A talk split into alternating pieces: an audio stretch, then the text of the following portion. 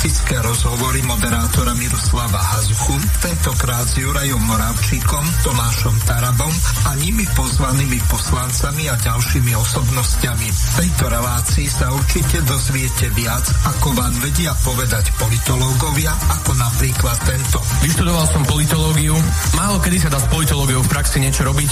Ľudia stále volia Fica a Smer. Ja ako politológ sa ich občas pýtam, prečo stále volíte Fica, že nevadia vám všetky tie kauzy. Oni im povedali, že dobre, každý má nejaké chyby, ale pozri sa, nie je ten Fico až taký zlý, veď dal nám aj vlaky zadarmo. Aj, dobre, vlaky zadarmo, hej, podal aj Hitler a chodili na čas. Hej.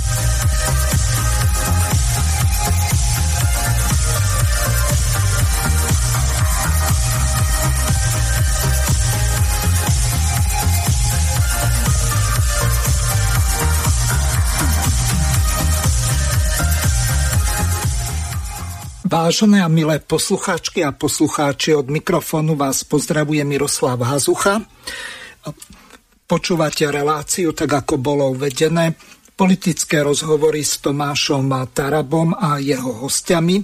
A pri tejto príležitosti, e, skôr ako sa e, Tomáš pripojí, e, pretože práve prebieha schôdza Národnej rady, tak privítam nášho dnešného hostia, ktorého sme si pozvali. Je to ex-poslanec pán doktor Gerd Dimeši, ktorého srdečne pozdravujem. Pekný podvečer želám všetkým poslucháčom vášho rádia. Som, pán Dimeši, veľmi rád, že ste prvýkrát hosťom v Slobodnom vysielači. U nás býva také nepísané pravidlo, že keď niekto prvýkrát príde do slobodného vysielača, podobne ako do Infovojny alebo do iných alternatívnych médií, tak mu dáme možnosť, aj keď veľmi často sa jedná o osobnosť známu z mainstreamových médií, aby sa predstavil našim poslucháčom. Takže nech sa páči pár slov o sebe. Nemusí to byť nejaké rozsiahle kurikulum vitae, ale zamerajte sa najmä na tú politickú stránku e, toho, ako ste sa dostali do politiky a takisto môžete povedať, čo ste vyštudovali a čomu sa venujete.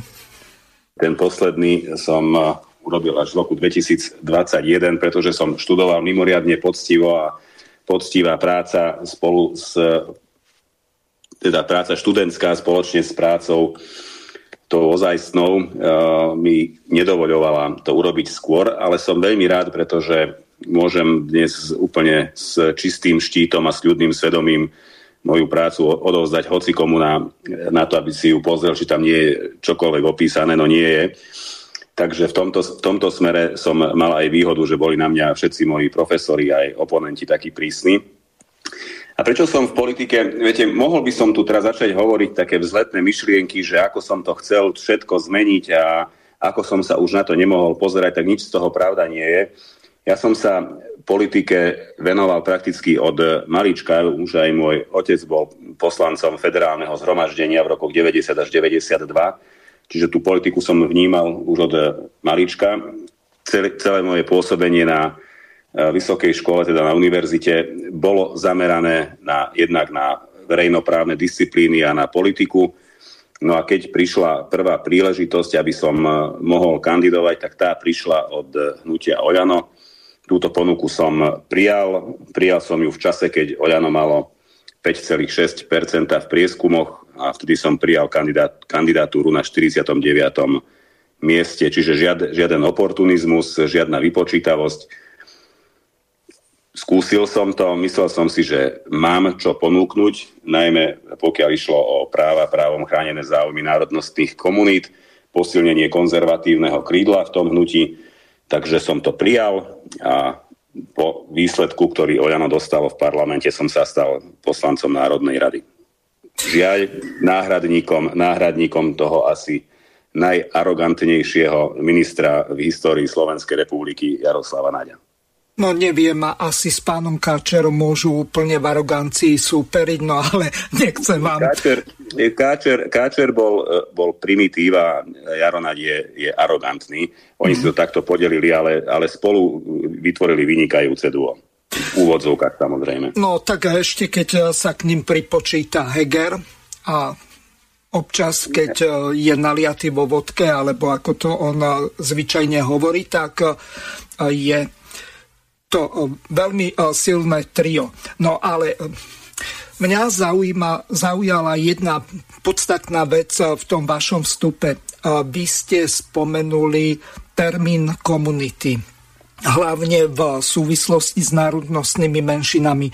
Pán Dimeši, dobre by bolo našim poslucháčom vysvetliť, e, prečo e, sa používa termín komunita alebo komunity pre maďarskú menšinu, najmä tu na juhu Slovenska. Nepoužíva sa to len na nich, ale aj na komunitu Rusínov, komunitu Čechov, komunitu Vietnamcov, ktorí ešte stále nie sú uznaní za národnostnú menšinu. Je to z jedného jediného dôvodu, pretože e, každý jeden občan Slovenskej republiky, ktorý má inú národnosť e, ako Slovensku, je rovnakým občanom tejto krajiny, ako sú Slováci. My sme takisto štátotvorným národom, necítime sa ako menšina, cítime sa ako národnostná komunita, ktorá tu žije v zhode, v pokoji a v miery s väčšinovým národom. Preto používame radšej termín národnostná komunita než národnostná menšina.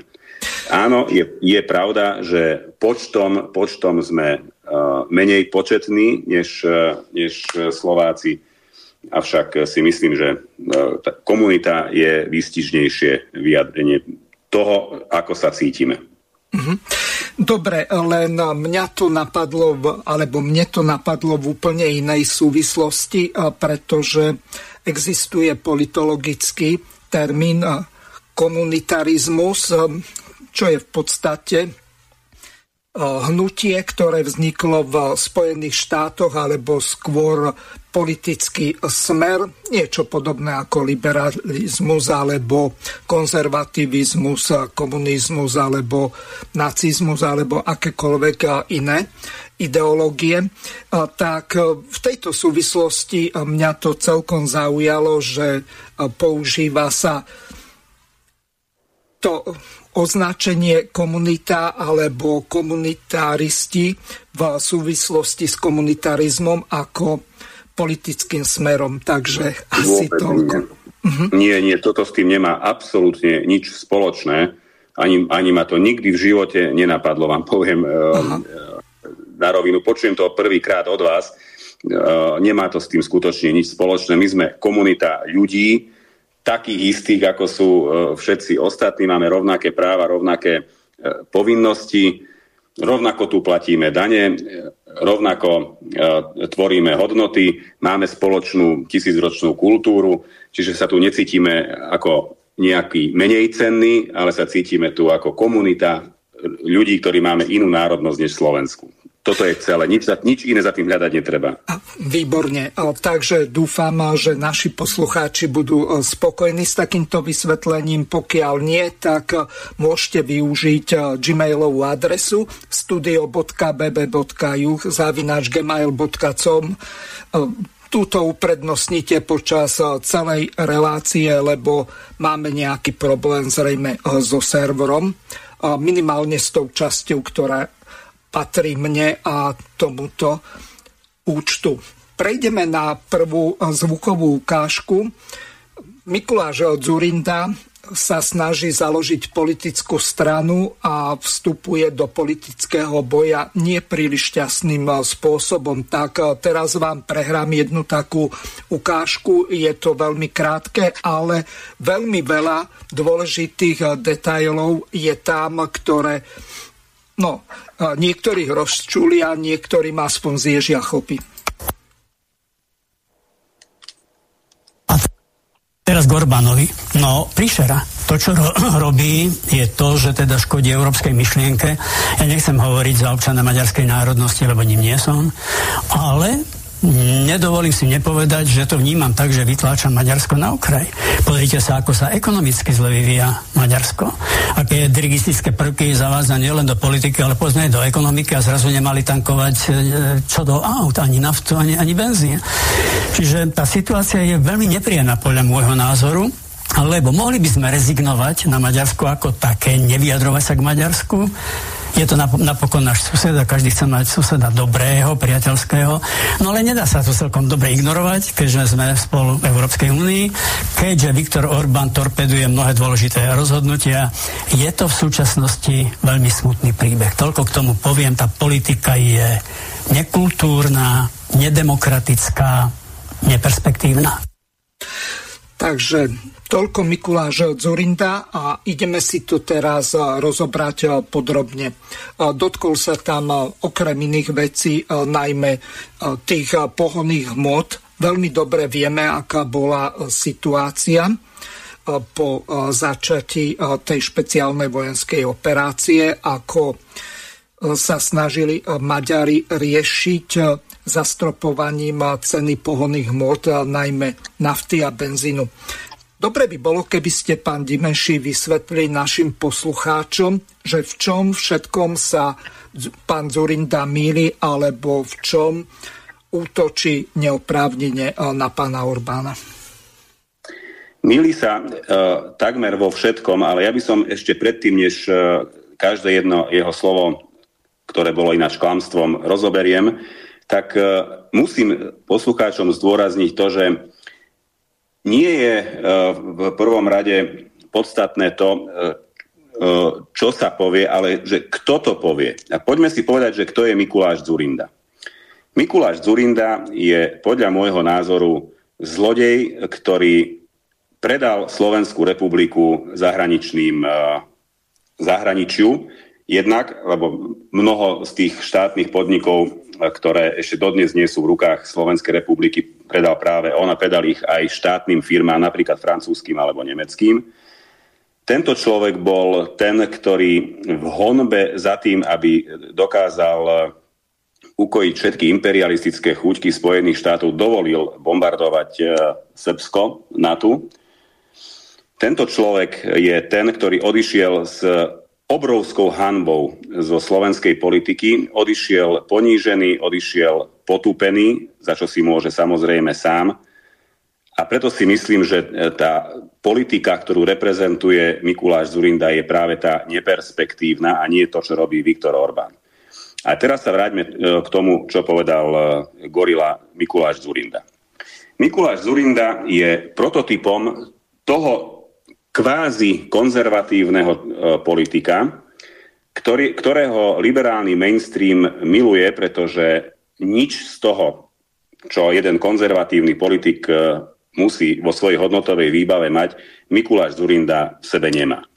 Tento človek založil, e, bol v KDH, potom založil SDKU, KDH chcel zničiť, nepodarilo sa mu to a tento človek sa, sa úplne, ale že úplne vtesnal do toho mainstreamového priestoru a snaží sa teraz vyhovieť Bruselu a Washingtonu silou mocou.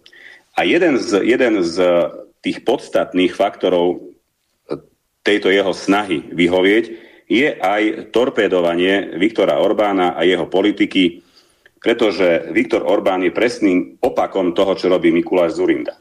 Viktor Orbán chce, a aj to spravil už, vybudoval z Maďarska dovnútra konzervatívny a navonok suverénny štát, ktorý dokáže svojim eh, partnerom v NATO a v Európskej únii povedať nie vtedy, keď nie treba povedať, a to je vtedy, keď eh, jednotlivé opatrenia škodia svojim eh, vlastným ľuďom.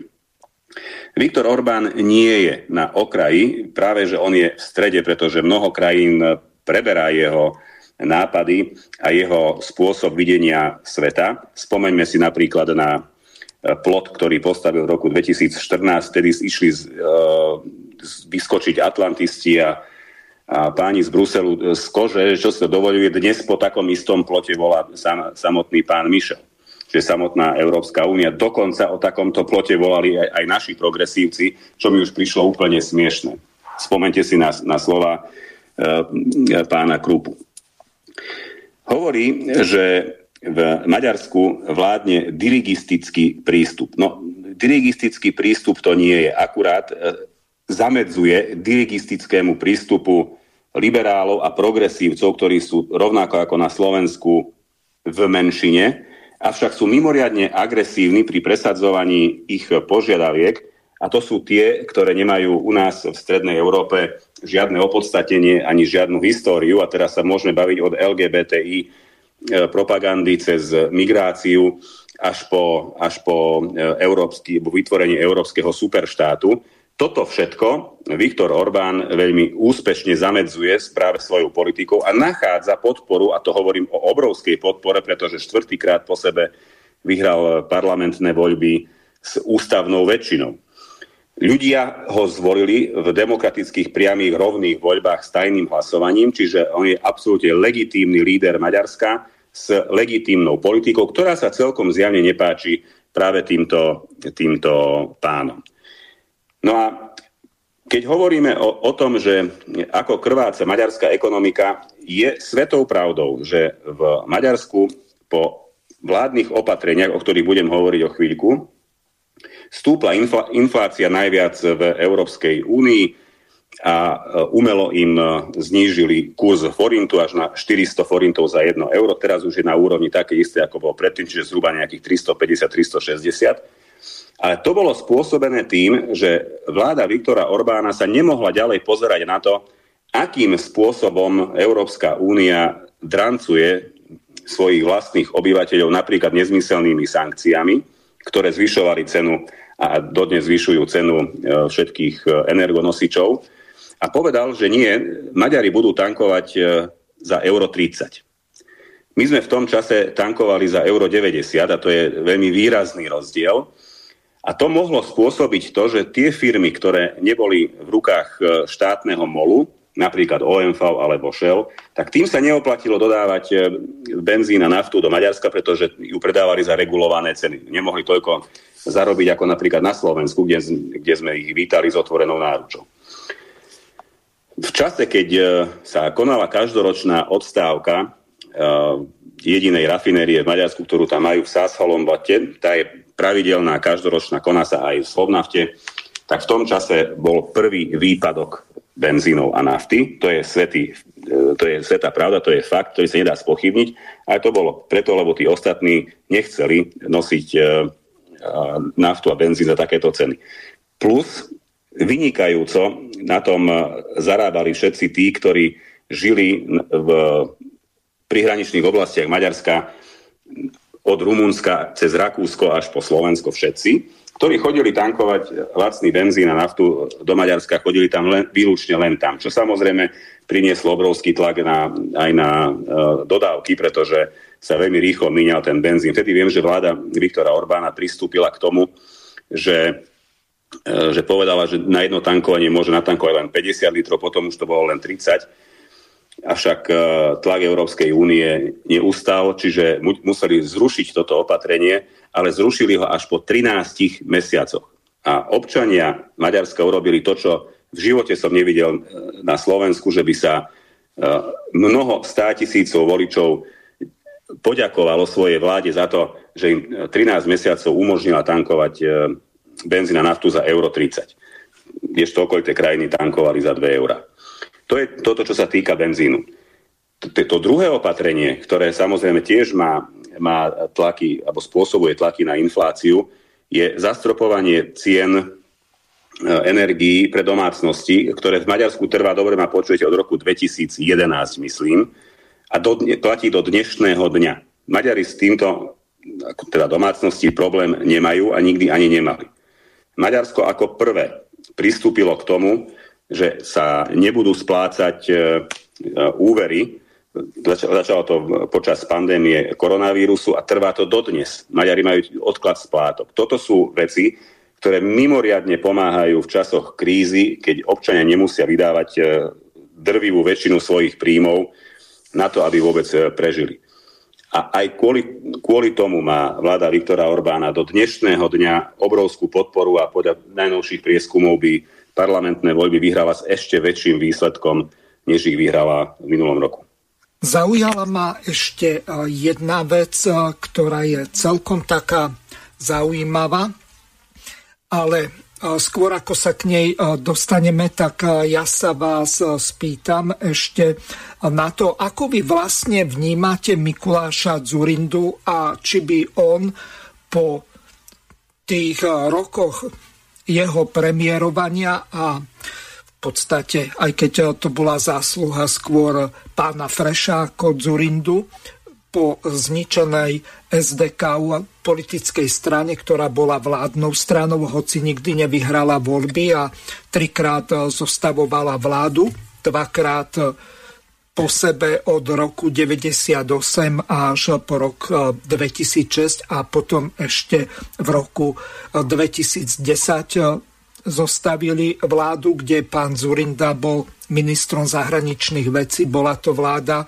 pani Ivety Radičovej, no, ktorá po necelých dvoch rokoch tak padla. Mali sme potom predčasné voľby, ktoré vyhral Robert Fico. Čiže skúsme si ešte rozobrať pána Zurindu a ako vy sa vlastne dívate, aj keď ste sa v úvode tohto vášho vstupu zmienili ohľadom pána Zurindu, na to, že v jeho veku, či to on vôbec potrebuje angažovať sa v politike a takýmito ostrými vyjadreniami zasahovať do politického života, e, ktoré e, častokrát sú za hranicou e, slušnosti Veď nakoniec aj to, neviem, ako ste vnímali um, to slovo príšera, či sa to vzťahovalo na pána Orbána alebo na jeho činnosť. K tomu som sa chcel Nie, to, to, sa, to sa vyslovene uh, vzťahovalo uh, na osobu Viktora Orbána. Čiže de facto urážka. To, no, to bola urážka a predstavte si, že tento pán pôsobil nielen ako dvojnásobný premiér našej krajiny, ale aj ako minister zahraničných vecí. Ale mne sa zdá, že vždy, keď tu vládnu liberálne vlády, tak je asi nejakou, nejakým kvalifikačným kritériom, aby minister zahraničných vecí bol hulvát, alebo ja to ináč vysvetliť neviem.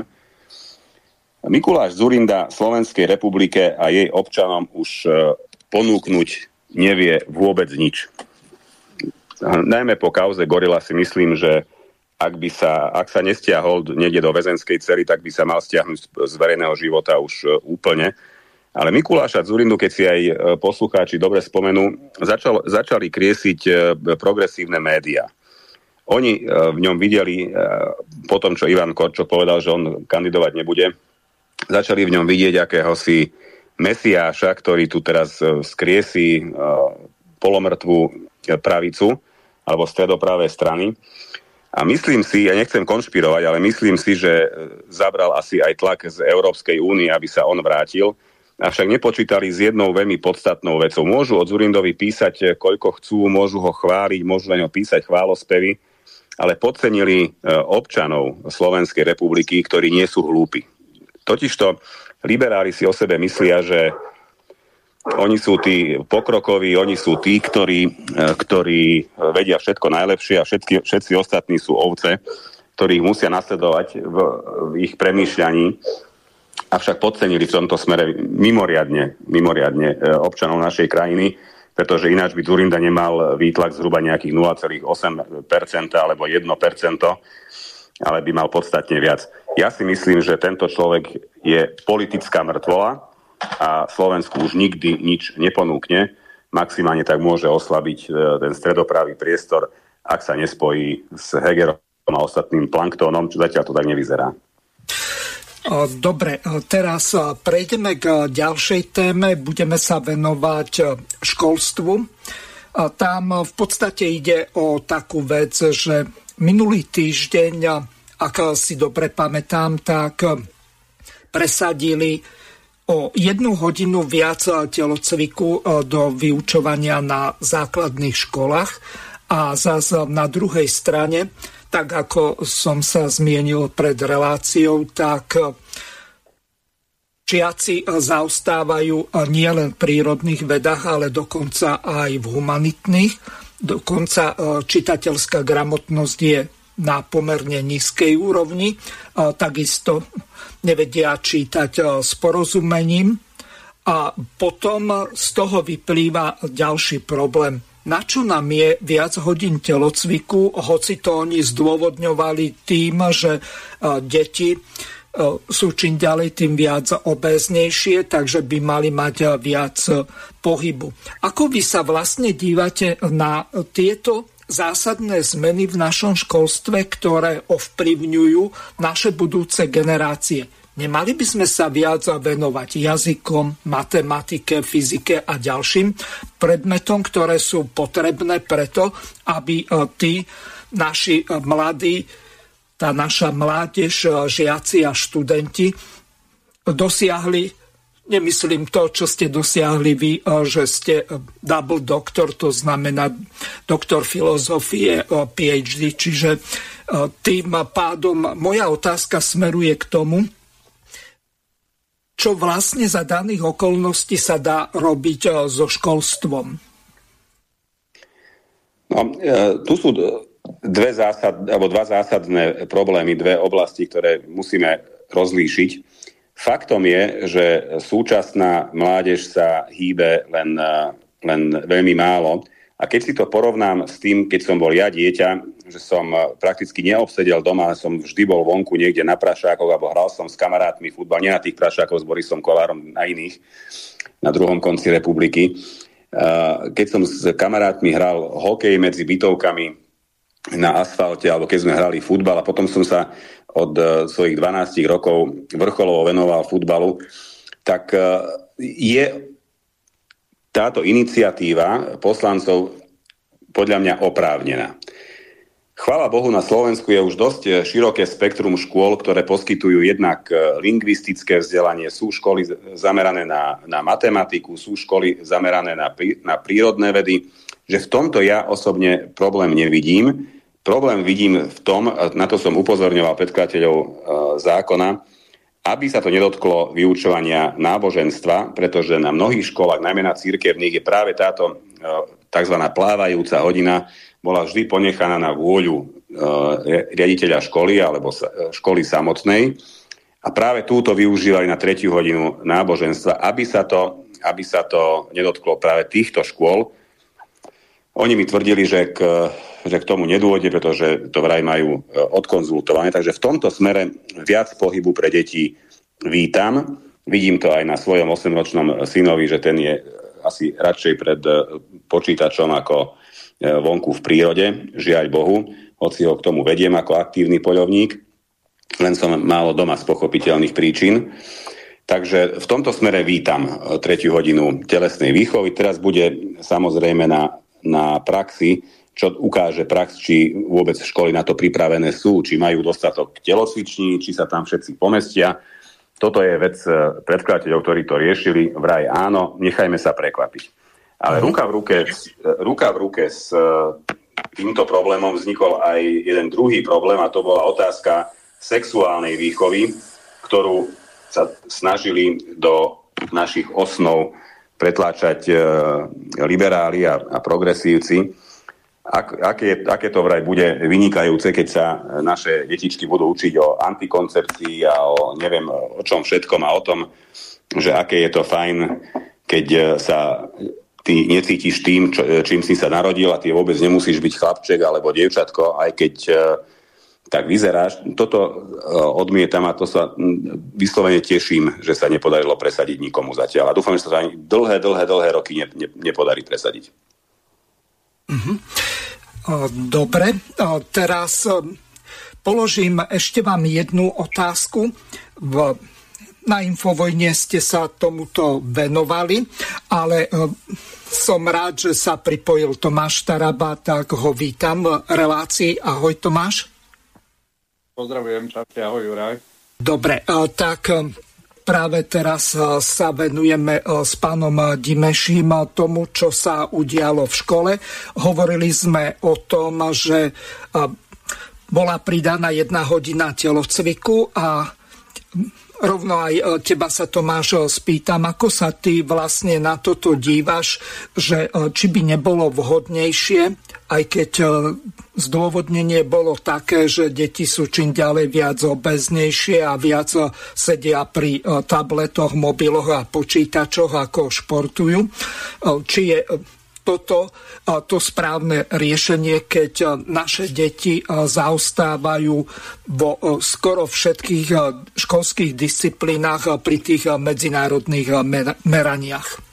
No vieš čo, takto je, to že, to, že prepadávame úplne vo všetkých e, meradlách, no niekedy to tak nebolo. E, v minulosti sme mali práve že dominanciu, čo sa týka napríklad matematických, fyzikálnych, e, ale aj v podstate v oblasti chémie. No to je skôr proste problém toho, toho úplného by som povedal, tej úplnej autonómnosti, ktorá sa začala predechávať školám. To začal byť taký porevolučný trend, že vôbec neriadme školstvo nejak centrálne, nechajme na tých školách, na školských radách, nech si v podstate formujú dosť podstatnú časť e, učiva, no a výsledok je ten, ktorý tu je. A ja som šokovaný, že miesto toho, aby sme si uznali chybu, tak e, došla teraz reforma školstva, ktorá je čistou katastrofou, zavádzajú tam nejaké školské cykly, ktoré na svete nikto nepozná, to znamená, chcú rušiť e, triedy, chcú v podstate rušiť klasické predmety a idú vyučovať v nejakých blokoch, ktoré jednoducho opäť tu niekto chcel prezentovať nejakú atomovku no a budú, budú to testovať na našich deťoch. Takže ja som hlasoval proti tomu. E, ani ma nepresvedčil minister školstva, že on to nejak prerobil. Jednoducho on zobral koncept uh, Braňa Grölinga, proste Saskary prišli s nejakou absolútnou uh, by som povedal hlúposťou, ktorú len on trošku prekopal a chceli nám ju oprezentovať, že za toto hlasujte. Ja som proste na to nenabehol. No a pokiaľ ide o tú tretiu hodinu napríklad telesnej výchovy, tak ja ti to poviem tak, že uh, poznám jedného, jedného trénera, ktorý mal uh, v zahraničí takú školu, veľmi renomovanú trénerskú, 75 trénerov zamestnával, ktorí chodevali a individuálne vylepšovali uh, schopnosti hráčov akože v takých parciálnych proste úkonoch. No a on prišiel na Slovensko, chceli ho sem zavolať do hokejového zväzu a on si tu pre, pre, prešiel pár takých klubov a došiel takému záveru, povedal mi, že som sa s ním rozprával a povedal, vieš Tomáš, že v Kanade tam maximálne sú tri tréningy. Ja som sem došiel do jedného klubu, oni majú 6 tréningov týždenne. Potom majú zápas, potom majú také, onaké ešte sústredenie. A on, že vieš, keď zle trénuješ, tak môžeš trénovať aj 20 krát do týždňa, stále trénuješ zle. Keď není dobrá keď není dobrý ten uh, trénerský proste proces. To znamená, že že áno, ja viem, napríklad e, aj toto bol argument, že nemôžeme pridávať tretiu hodinu vých, e, telesnej výchovy, lebo sa bude musieť zobrať z nejakých existujúcich predmetoch. Ale napríklad, keď je 9 hodín slovenčiny do týždňa a napriek tomu tie deti prepadávajú a doma sa ešte musia učiť s rodičmi, hej, to znamená, keď necháš dieťa v podstate viac ako polovicu dňa v školskom zariadení a potom ešte je odkazané na to, že ktorí rodičia koľko venujú, tak výsledok je, že proste to nejak systémovo nefunguje. Takže ja nevidím ten problém, že niekto bude mať nie dve, ale tri hodiny telesnej výchovy. Tam skôr problém je to, že nie každá škola je, má kapacitu na to mať e, vlastnú telocvičňu a podobne. Takže, takže to je ten problém, že tam ten infraštruktúrny problém, ale e, ja samotný problém v nejakej jednej hodine navyše telesne nevidím. No, s pánom Dimeším sme predtým, ako si sa pripojil, hovorili aj o tom, že sú obavy, že by sa Podobne ako sa zrušila etika, o čom sme mali predchádzajúcu reláciu s pánom doktorom Janom Papugom, tak by sa mohla zrušiť tá jedna hodina napríklad náboženstva, čo by bola dosť zásadná chyba. Tým pádom by nebola ani etika, ani náboženstvo. Ako sa ty na toto ako kresťan dívaš? Pozri, ja úplne, keď pôjdem k podstate veci, tak ja od školstva očakávam, že bude e, deti učiť najmä v neideologických predmetoch, to znamená, e, pre mňa je školstvo, e, alebo môj cieľ je, aby, aby v školstve bolo čo najmenej ideológie a čo najviac exaktnej vedy. A to, čo mi vadí na dnešnom trende, že tie mimovládky sa tam natlačili do takej miery, že už pomaly každý je v pozore z toho, že kto z aké mimovládky dojde. A toto považujem za problém, že z našich škôl sa vytraca exaktná veda a tlačia sa tam ako a, a, a, rôzne ideologické predmety, čo jednoducho ja zásadne odmietam. A na tejto schôdzi napríklad týždeň dozadu sme e, mali zákon, aby napríklad v prípade sexuálnej výchovy museli rodičia dať súhlas na to, že si prajú, aby ich dieťa sa zúčastnilo nejakého takého toho vzdelávania. Čo som povedal, že fajn, to je super akože vec, ale my neriešime podstatu. My, my opäť riešime len účinok a ten účinok je ten, že naše školy sa zaprasili cez mimovládky kaďakými rodovými e, politikami, agendami a proste týmito bruselskými tliachaninami. A my miesto toho, aby sme nabrali odvahu a vyhádzali tieto predmety z tých škôl a tieto mimovládky, ktoré tam proste nemajú čo robiť a robia z toho iba ideologické inštitúcie, tak my ideme riešiť, že ideme ochraniť nejakú skupinu detí, ktorých rodičia e, budú upovedomení alebo ktorí majú taký, by som povedal, zdravý rozum, že vedia, že nechcú, aby nejaké mimovládky im vychovávali deti aj v takej e, osobnej veci, ako je sexuálna výchova. No ale ja si myslím, že slovenské školstvo by malo byť bezpečným miestom pre všetky deti, bez ohľadu na to, z akého zázemia idú. A nerozumiem, prečo nenaberieme odvahu a nepovieme, že tieto predmety tam nepatria. A jednoducho budete si to môcť robiť mimo školy a kto chce, nech si pošle svoje dieťa kam chce, ale jednoducho treba naše školy ochrániť pred tým, aby sme nedospeli presne k tým konštatovaniam, čo už teraz riešime, že slovenské školstvo prepada z pohľadu západu, ale aj no, normálnych eh, tých noriem, ale namiesto toho sa čoraz viac venuje takýmto abstraktným ideologickým predmetom. Takže moja otázka, odpoveď na to, že ak sa bavíme o tom, aby bola etická alebo náboženská výchova, tak ak to má byť, tak ja som za.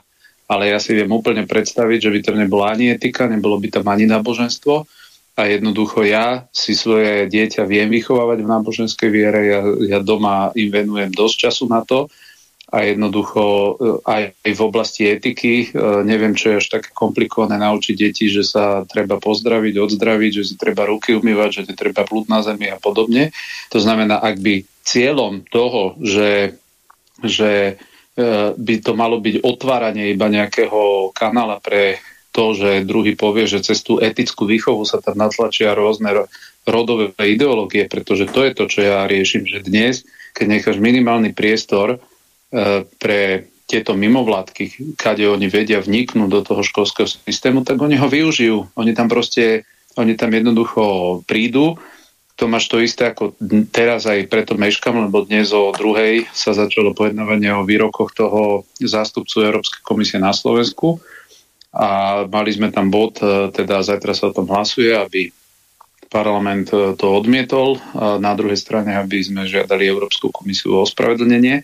No a keby si videl, čo tam predvádzala z SAS, ako obhajovala tieto ich výroky, tý, týchto ľudí, oni tam čítali listy od týchto kaďakých po, pofiderných mimovládok, ktoré ho obhajovali, že on to proste on je vedec to máme brať v nejakom vedeckom aspekte, že jednoducho on ťa vedecky uraža a keby si to ty urobil na ich adresu, tak ťa zlinčujú, ale na tvoju adresu to oni robiť môžu.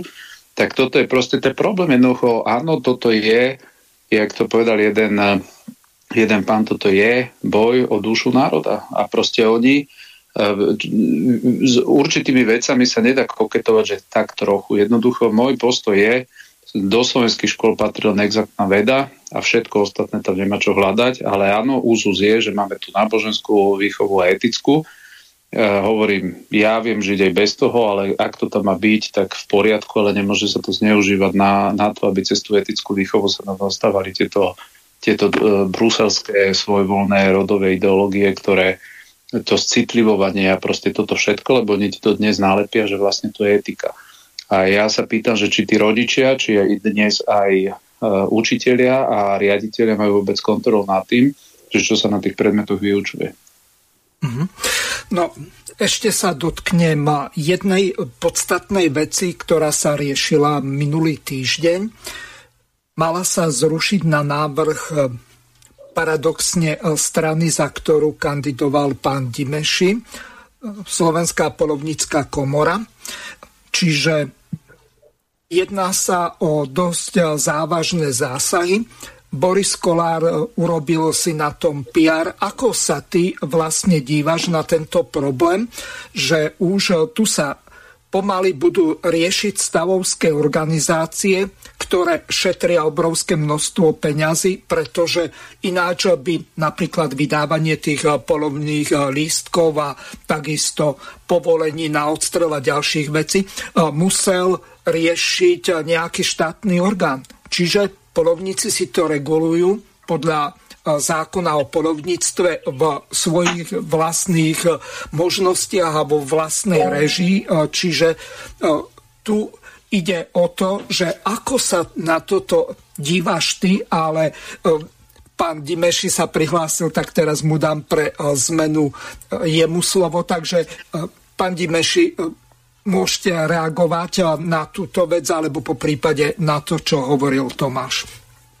Eh, ja nepočujem Tomáša, takže neviem, o čom ste hovorili, ale keď ste načali tú tému ohľadom poľovníctva a prístupu Borisa Kolára, tak dovolte mi, aby som poslucháčom trošku priblížil to, akým spôsobom eh, on celý čas eh, tancoval.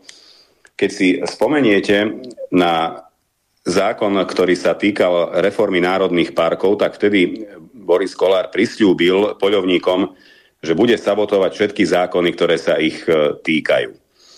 A bol to práve Boris Kolár, respektíve on osobne nie, lebo on sa v prvom čítaní zdržal, ale všetci jeho poslanci posunuli tento zákon o poľovníctve do druhého čítania.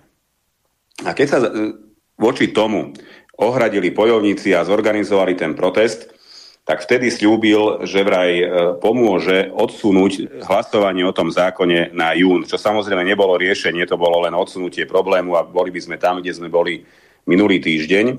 Tak až po tom masívnom proteste, ktorý sa konal pred Národnou radou a videl, že skutočne e, na tom politicky nejakým spôsobom nezarobí, tak sa tam prišiel postaviť medzi tých ľudí a, a asi štvrtý alebo piatý v poradí im povedal, že tak teda už nezahlasujú ani len za to, za to oddialenie hlasovania na jún. Takže asi toľko k úprimnosti uh, Borisa Kolára, pokiaľ ide o poľovníkov. A tam je jeden iný závažný argument, ktorý uh, vôbec nezaznel ani v parlamente, nezaznel ani pred uh, Národnou radou na proteste, že týmto ľuďom kole oči jedna jediná, jedna jediná e, stavovská organizácia, a to je Slovenská poľovnícká komora. A popri tom im nevadí vôbec e, napríklad lekárska komora, ktorá tiež dáva svojim lekárom alebo členom e, body na to, aby mohli ďalej svoju, svoju prax praktizovať, pretože ak lekár nezíska dostatočný počet bodov za jeden rok, tak mu zoberú licenciu.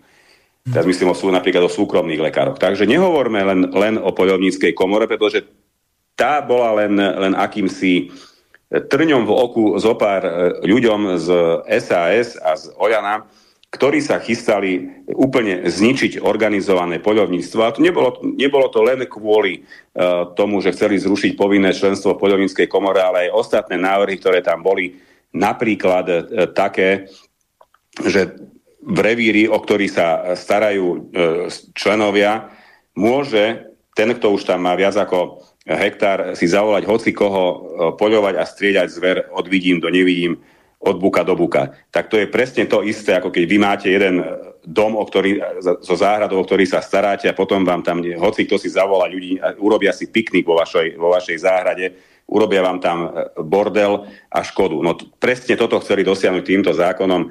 Chvála Bohu, že sa im to nepodarilo.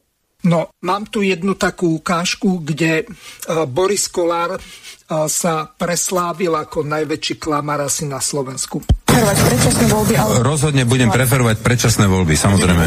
Predčasné voľby, keď e, prejdú v tom návrhu, ako, ako je, tak môže byť január, február, prvé čítanie, druhé čítanie. E, rátam máj, jún môžu byť predčasné voľby. Čiže september nie? Nie, september nie, v žiadnom prípade.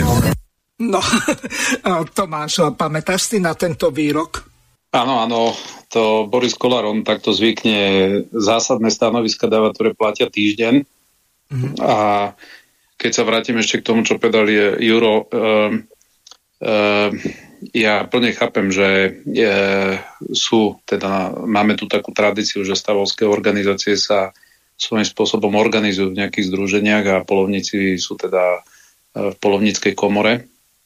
To, čo je potrebné na Slovensku nastaviť a preto ja som tam niekde v strede, lebo aj teraz, jak sme SNS sa spojili s Národnou koalíciou s Rudom Huliakom, sme ho pozvali do niektorých lokalít, kde jednoducho na Slovensku končí polnohospodárska produkcia kvôli neskutočne premnoženej zvery. Sám neveril vlastným očom, keď to videl, ako to je zlom v stave. No a e, my jednoducho potrebujeme nastaviť model, aby ak niekde je rapidne, a to teraz napríklad, keď hovorím o malokarpatskej vinnej oblasti, tak, e, tak tu jednoducho v stovkách hektároch sú zanechávané vinohrady, ktoré sú ničené jednoducho raticovou zverou a tie odstrely to nestačia. To znamená, že tu bude treba nájsť potom normálne lokálne nejaké riešenie, pretože v opačnom prípade si musím povedať, že na Slovensku končí vinohradníctvo e, v takto podstatnej e, časti e, Slovenska, na to je nadviazaný aj turizmus, aj podobne. Takže ja by som nevidel tie veci čierno-biele. Ja som komunikoval aj s polovníkmi, na druhej strane som komunikoval veľmi veľa aj s malými rolníkmi, polnohospodármi, ktorí jednoducho dnes sú v zúfalej situácii, pretože ty nedokážeš utiahnuť dva, dve, tri úrody tak, že seješ a nič nežneš. Hej. Takže, takže ten model, tie modely v Európe sú rôzne, ale neviem si predstaviť, že v oblasti Bordeaux alebo Šampaň alebo podobne vo Francúzsku by niekto toleroval to, že sa musíš pozerať na to, ako ti jednoducho záradom zožerajú nielen úrodu, ale že ti zožerajú celé vinohrady. No a toto, toto je proste problém, ktorý na stole je a ktorý po voľbách bude treba normálne serióznym spôsobom riešiť tak aby samozrejme sa žiadny spôsob neoslabilo e, systémové a najmä ľudové polovníctvo. E, je jasné, aby tu nebehali kadikto s, so zbraniami ako na Sicílii, keď e, každý bol polovník, ale jednoducho, ak toto my nezačneme okamžite riešiť a okamžite znamená, že tento rok tak potom treba otvorene povedať, že Slovensko definitívne rezignuje na to, že nebudeme polnohospodársky nikdy už sebestační, pretože každý, kto tomu rozumie, ako to funguje, tak eh, keď ti zožerie raticová zver dvakrát za sebou výhonky, napríklad vo viniciach, ty, ty ten vinič môžeš normálne že opísať. A e, som presvedčený o tom, že drvivá väčšina tých ľudí, ktorí v parlamente o týchto veciach rokujú, tak v živote nebola v žiadnej lokalite, kde by to vedela posúdiť, pretože ľudia si povedia, že polovníctvo je možno niekde v lese, ale jednoducho, keď máš brutálne premnožené e, stáda, tak sa ti deje to, že oni v lese nenajdu potravu a potom spásajú dole e, do nížin a jednoducho tam ničia úrodu. Takže, takže ja mám ďaleko od toho, aby som to videl iba nejak akože rúžovo. Na druhej strane my sme nepodporili tento pročkov, túto pročkovú iniciatívu, ale ale hovorím pre objektivitu, že toto je vážny problém na stole a jednoducho, ak máme nejaké polovnícke e, združenia, ktoré neplnia tie odstrely, ktoré sú im dané, tak jednoducho potom treba povedať, že buď to bude musieť robiť niekto iný, alebo, alebo niekde, kde sa to brutálne premnožilo, tak bude treba zavolať armádu, ale jednoducho ty, keď odstreluješ 200-250 kusov v lokalite, kde vieš, že máš e, urobiť minimálne 2000 kusov odstrel ročne, tak potom si treba povedať, že, že aj ten agroturizmus a všetko, čo s tým spája, je spojené, tak jednoducho sa treba pripraviť na to, že skôr budeme mať jednu zaburinenovú e, zarastenú krajinu, pretože to polnohospodárstvo plní aj krajinotvornú úlohu. Takže, takže tento môj pohľad je na to a dneska Boris Kolár urobil ďalší podvod e, so sme rodinou na, e, na ľuďoch, ktorí sú odkazaný na vidiek. Budaj, to všetci veľmi dobre vieme, si nastavil plán obnovy tak, aby 800 miliónov eur išlo na nič nerobenie, to znamená, že ti zoberú pozemky za, alebo prehlásia tvoje pozemky, tvoje lúky za rozšírenie Národného parku, zakažú ti tam vstupovať a za to že vlastne konzervujú čoraz väčšiu časť územia Slovenska. Oni vyťahujú stovky miliónov eur z Bruselu. To znamená, tebe tam zakažú na vlastných pozemkoch čokoľvek pestovať, zakažú ti tam chodiť, zakažú ti tam chodiť zbierať hryby, pretože oni svojvoľne v Bratislave prehlasia, že tvoje pozemky sú vlastne pozemky, na ktorých má štát nejaký záujem, aby sa tam niečo, aby sa tam nič nerobilo. A oni za to nič nerobenie dostanú 850 miliónov z eurofondov. My sme dnes dali s Filipom Kufom, teda dnes sa hlasovalo o tom zákone, aby pri zonácii, to znamená, keď sa bude rozširovať územný, územný plán e, e, národných parkov, mimochodom Slovensko má dnes najviac chránených území v celej Európskej únii, máme ich viac ako Rakúsko, Chcem sa spýtať, či niekto má pocit, že v Rakúsku nie je chránená príroda hej, a Rakúšania majú e, podľa mňa niekoľkonásobne e, v lepšom stave aj tie biotopy, aj všetko. Napriek tomu kvítne tam aj turizmus v tých Alpách, aj všetko, proste našli symbiózu. A to, čo robil Budaj, že on e, si natiahol 850 miliónov eur za to, že budú dostávať z Bruselu peniaze za to, že budú konzervovať na Slovensku územia, to znamená, budú vytlačať polnohospodárstvo, E, prirodzený turizmus a tak ďalej a tak ďalej. No a my sme dali návrh zákona, aby ak budú chcieť rozširovať tieto územia, potrebovali na to súhlas vlastníka pozemku. Myslím si, že to je normálna základná vec v právnom štáte, že keď ti niekto ide siahnuť na tvoj majetok, na využitie toho majetku, na znehodnotenie tvojho majetku, tak musíš za to dostať patričnú buď kompenzáciu, alebo jednoducho to nemôžeš robiť. Na to je postavený právny štát, lenže títo ekoteroristi okolo Budaja majú tieto veci, úplne sú im ukradnuté. No a dnes ten zákon, prosím pekne, v druhom kole neprešiel iba vďaka hlasom Sme rodina. Takže oni, ktorí bojovali akože aj za polovníkov, tak si ani neuvedomujú, že teraz, keď dojde k novým zonáciám, tak im budú brať aj revíry, pretože ich budú preklasifikovať. Takže napríklad aj touto cestou pozývam ľudí, nech si večer vypočujú 1950 be Filipku fakt tomu na TA3 diskutovať s tým jedným z najväčších aktivistov, ekoaktivistov v parlamente, ktorý je, to je ten uh, uh, z Olana Šnídl. Šíbl a s tým si asi veľmi nepokecá. no, no, no. Ahoj Tomáš. Pozdravím ťa, vítaj. Dobre páni, ešte sa spýtam na jednu takú celkom zaujímavú vec, ktorá súvisí s tým, ako vlastne chrániť náš, naše polia pred tými premnoženými zvieratami. No, moja otázka smeruje k tomu. Keď som bol napríklad v Rakúsku, tak tam lesy sú oplotené. To znamená, že zverina ne, neprebehuje ani na cesty, nedochádza k haváriám, zrážkam s autami a z, alebo s vlakmi.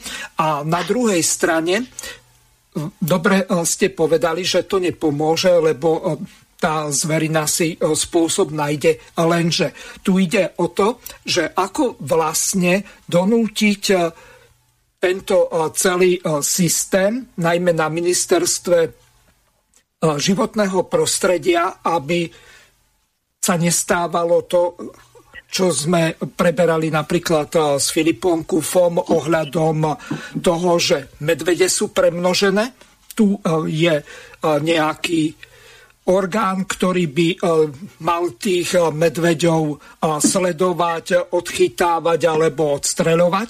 No lenže to takmer vôbec nefunguje a vieme, že sme mali niekoľko smrteľných úrazov. Čiže vidíme tu No, tak Budaj, keď si povie, že vedie vegetarián a zabije, čo ja viem, dvoch ľudí do roka, tak eh, toto je obrovská tragédia, že vôbec takýto človek sa na takéto miesto bývalého ministra životného prostredia dostal, len teraz ide o to, že kto odstráni tieto škody e, tohoto Budajovho ekoterorizmu a ako sa to vôbec bude dať urobiť pri tejto úradníckej vláde, Tomáš? No pri tejto vláde už nič e, sa veľmi neurobi. Táto vláda nemá ani žiaden e, záujem, aby komunikovala vôbec parlamentové. To je jedna z vecí, ktorú nám odkazali ministri. E, mimochodom, taká čerstvá skúsenosť na Bratislavskom hrade je LGBTI výstava. No a Števo Kufa sa snažil dostať k ministerke kultúry, že čo si to dovolujú takú výstavu dávať na, do, na hrad, ktorý je pod správou vlastne kuratelov na RSR. No ona mu odkazala, že ho ani nepríjme. Hej. Takže to je presne forma legitimity, ktorú Čaputová tejto vláde dala. Proste to sú panačikovia, ktorí len hrajú úlohu zmierniť napätie spoločnosti, aby to ich milované progresívne Slovensko sa viac nadýchlo.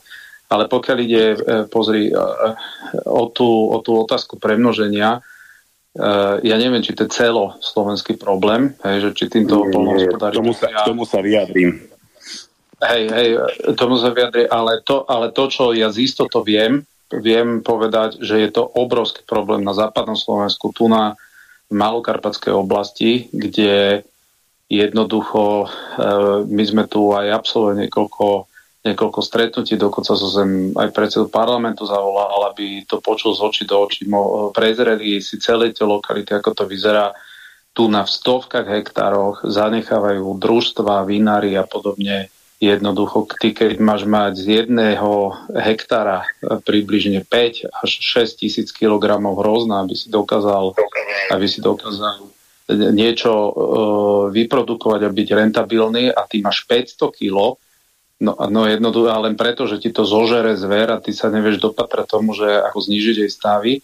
Uh, problém je to, že jednoducho veľké pol, polovnícke revíry proste došli sú proste, buď sa tam nevykonáva dostatočná polovnická činnosť, ale jednoducho e, ten stav je taký, že buď si štát pripraví na odškodňovanie peniaze vo veľkom, alebo do toho nejakým spôsobom vstúpi. A keď jednoducho sa nebudú dodržiavať tie množstva odstrelov, tak potom e, treba zabudnúť na tie, na tie pohľady z pohľadníc, ako sa tvárime, že že tu ideme bodovať lokality ako Bordeaux, Šampaň a podobne. Jednoducho bude to tu jedna veľká záburenená lokalita a uh, hovorím, že to stojí za to buď sa sem pozrieť a to my sme teda prešli celé tie katastrálne územia, alebo jednoducho aspoň to natočiť, vidieť to, ale nikto, kto je príčetný, sa nemôže tváriť, že toto je v poriadku a jednoducho ten nadstav tuna je taký,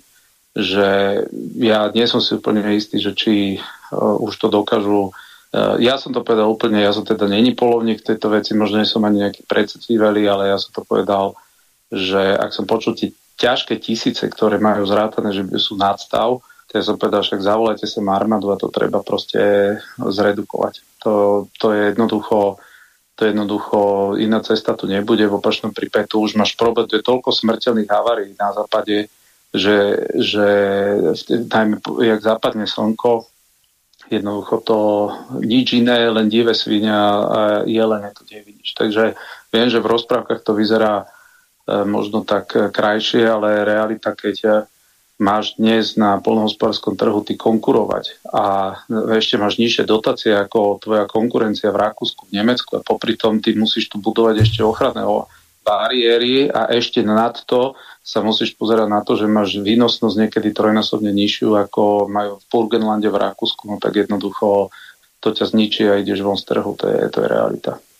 Tomáš, ja som zabudol našim poslucháčom povedať, že od pol je možné volať, tak pripomeniem našim poslucháčom telefónne číslo do štúdia. Plus 421 910 470 Pardon.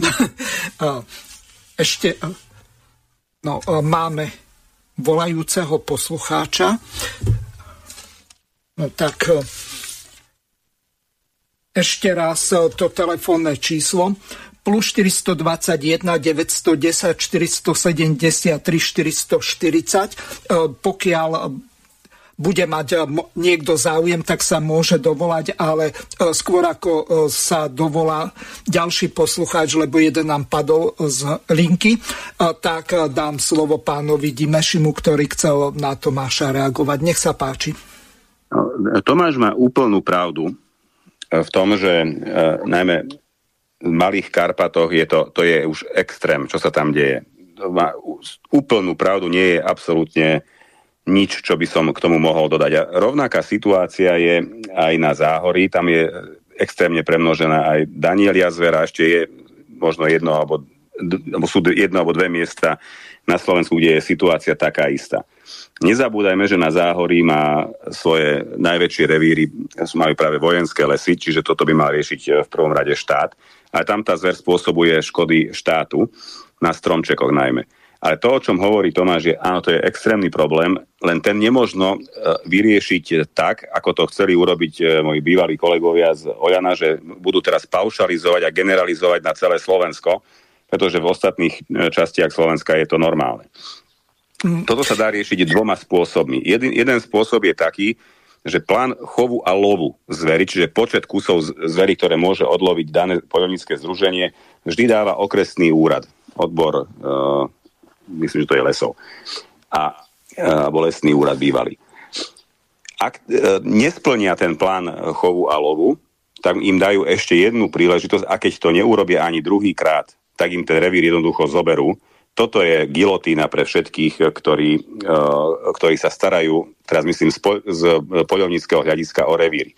Pretože žiadne ploty nepomôžu, zver sa naučí ich obchádzať, eh, divé svine ich eh, tie ploty rozoberú, jelenia zver preskočí aj dvojmetrový plot, keď je, veľmi, keď je to veľmi nutné. Takže toto skutočne nepomáha. Pomáha redukovanie stavov zvery, veľmi intenzívne poľovníctvo, ale k tomu tých ľudí, ktorí tam poľujú, treba donútiť.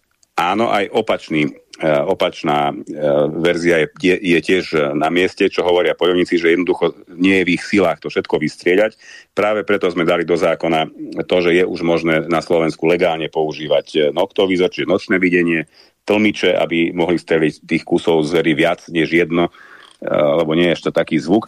Čiže tie aktívne opatrenia sa robia, ale pokiaľ nebudú mať poľovníci v týchto oblastiach, o ktorých hovorí Tomáš, gilotínu e, nad hlavou, tak nedosiahneme vôbec nič.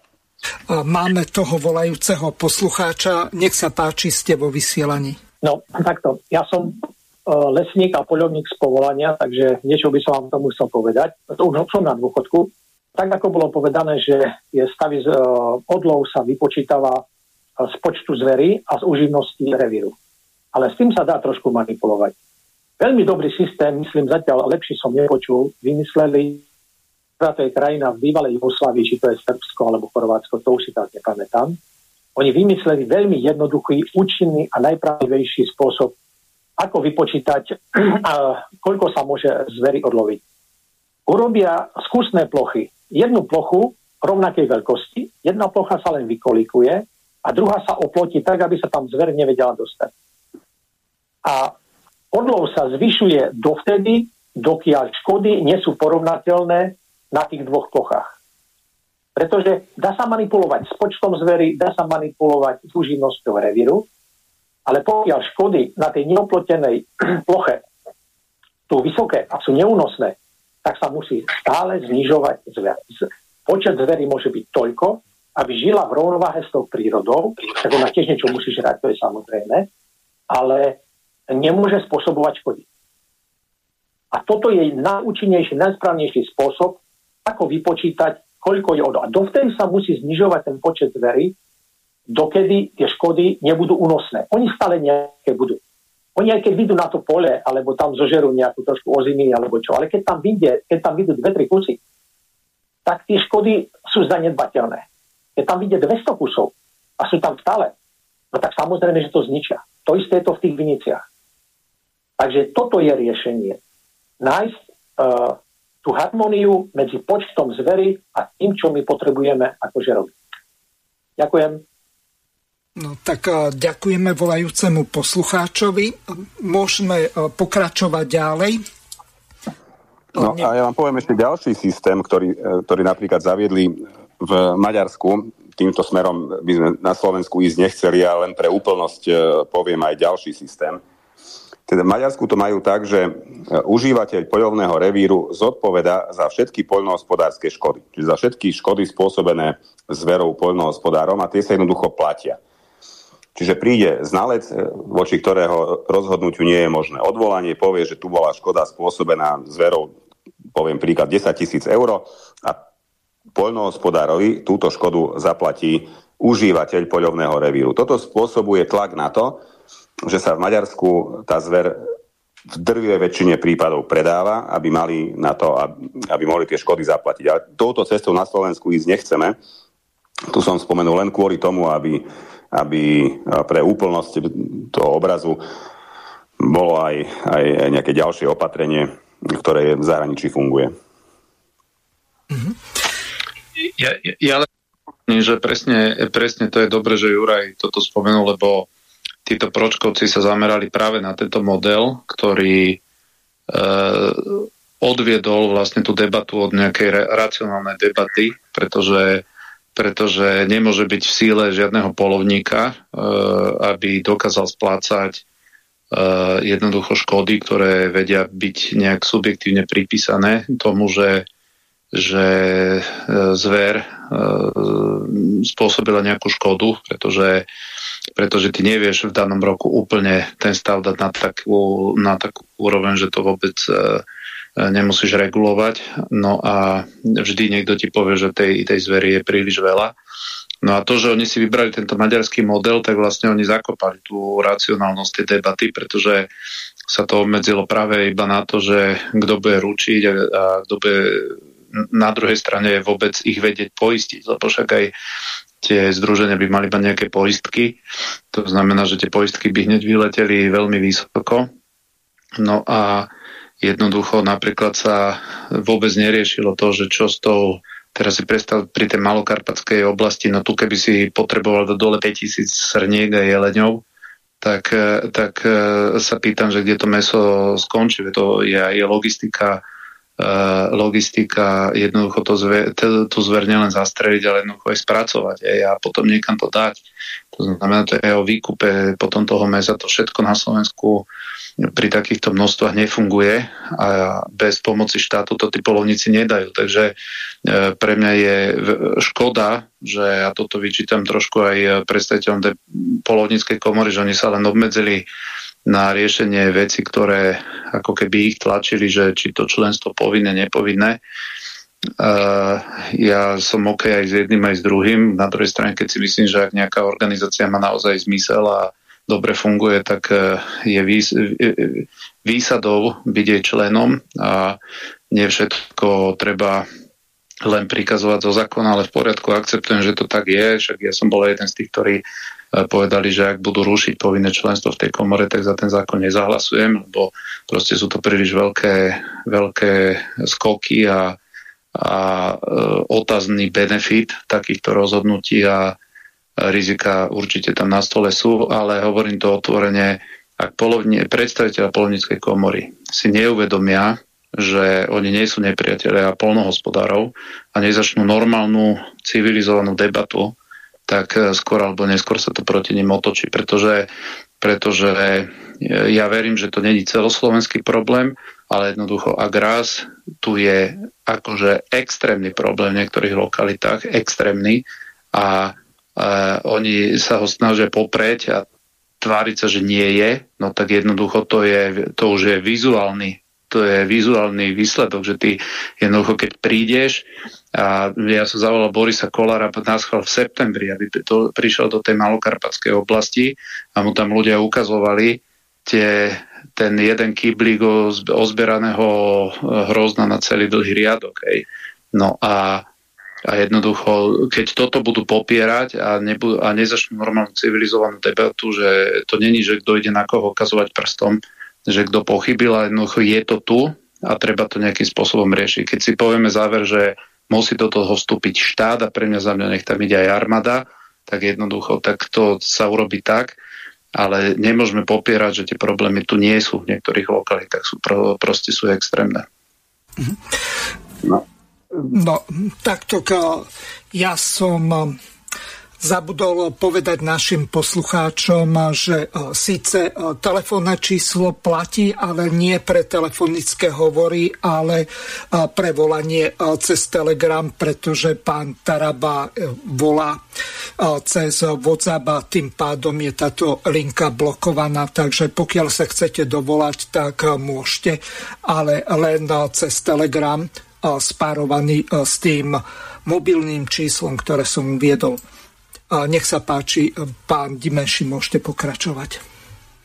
Ja som navrhoval ešte na začiatku tohto volebného obdobia jedno opatrenie e, ministerstvu pôdohospodárstva a to, aby sa e, štát, štátom vykupovala e, zverina, čiže meso z, z zastrelených divých zvierat, a aby sa to meso dávalo do, dávalo do škôl a školských zariadení, pretože o kvalite potravín a o tom, čo jedia naše deti, sa už toho popísali stohy papiera ale nikto to zatiaľ nejakým spôsobom riešiť nechcel.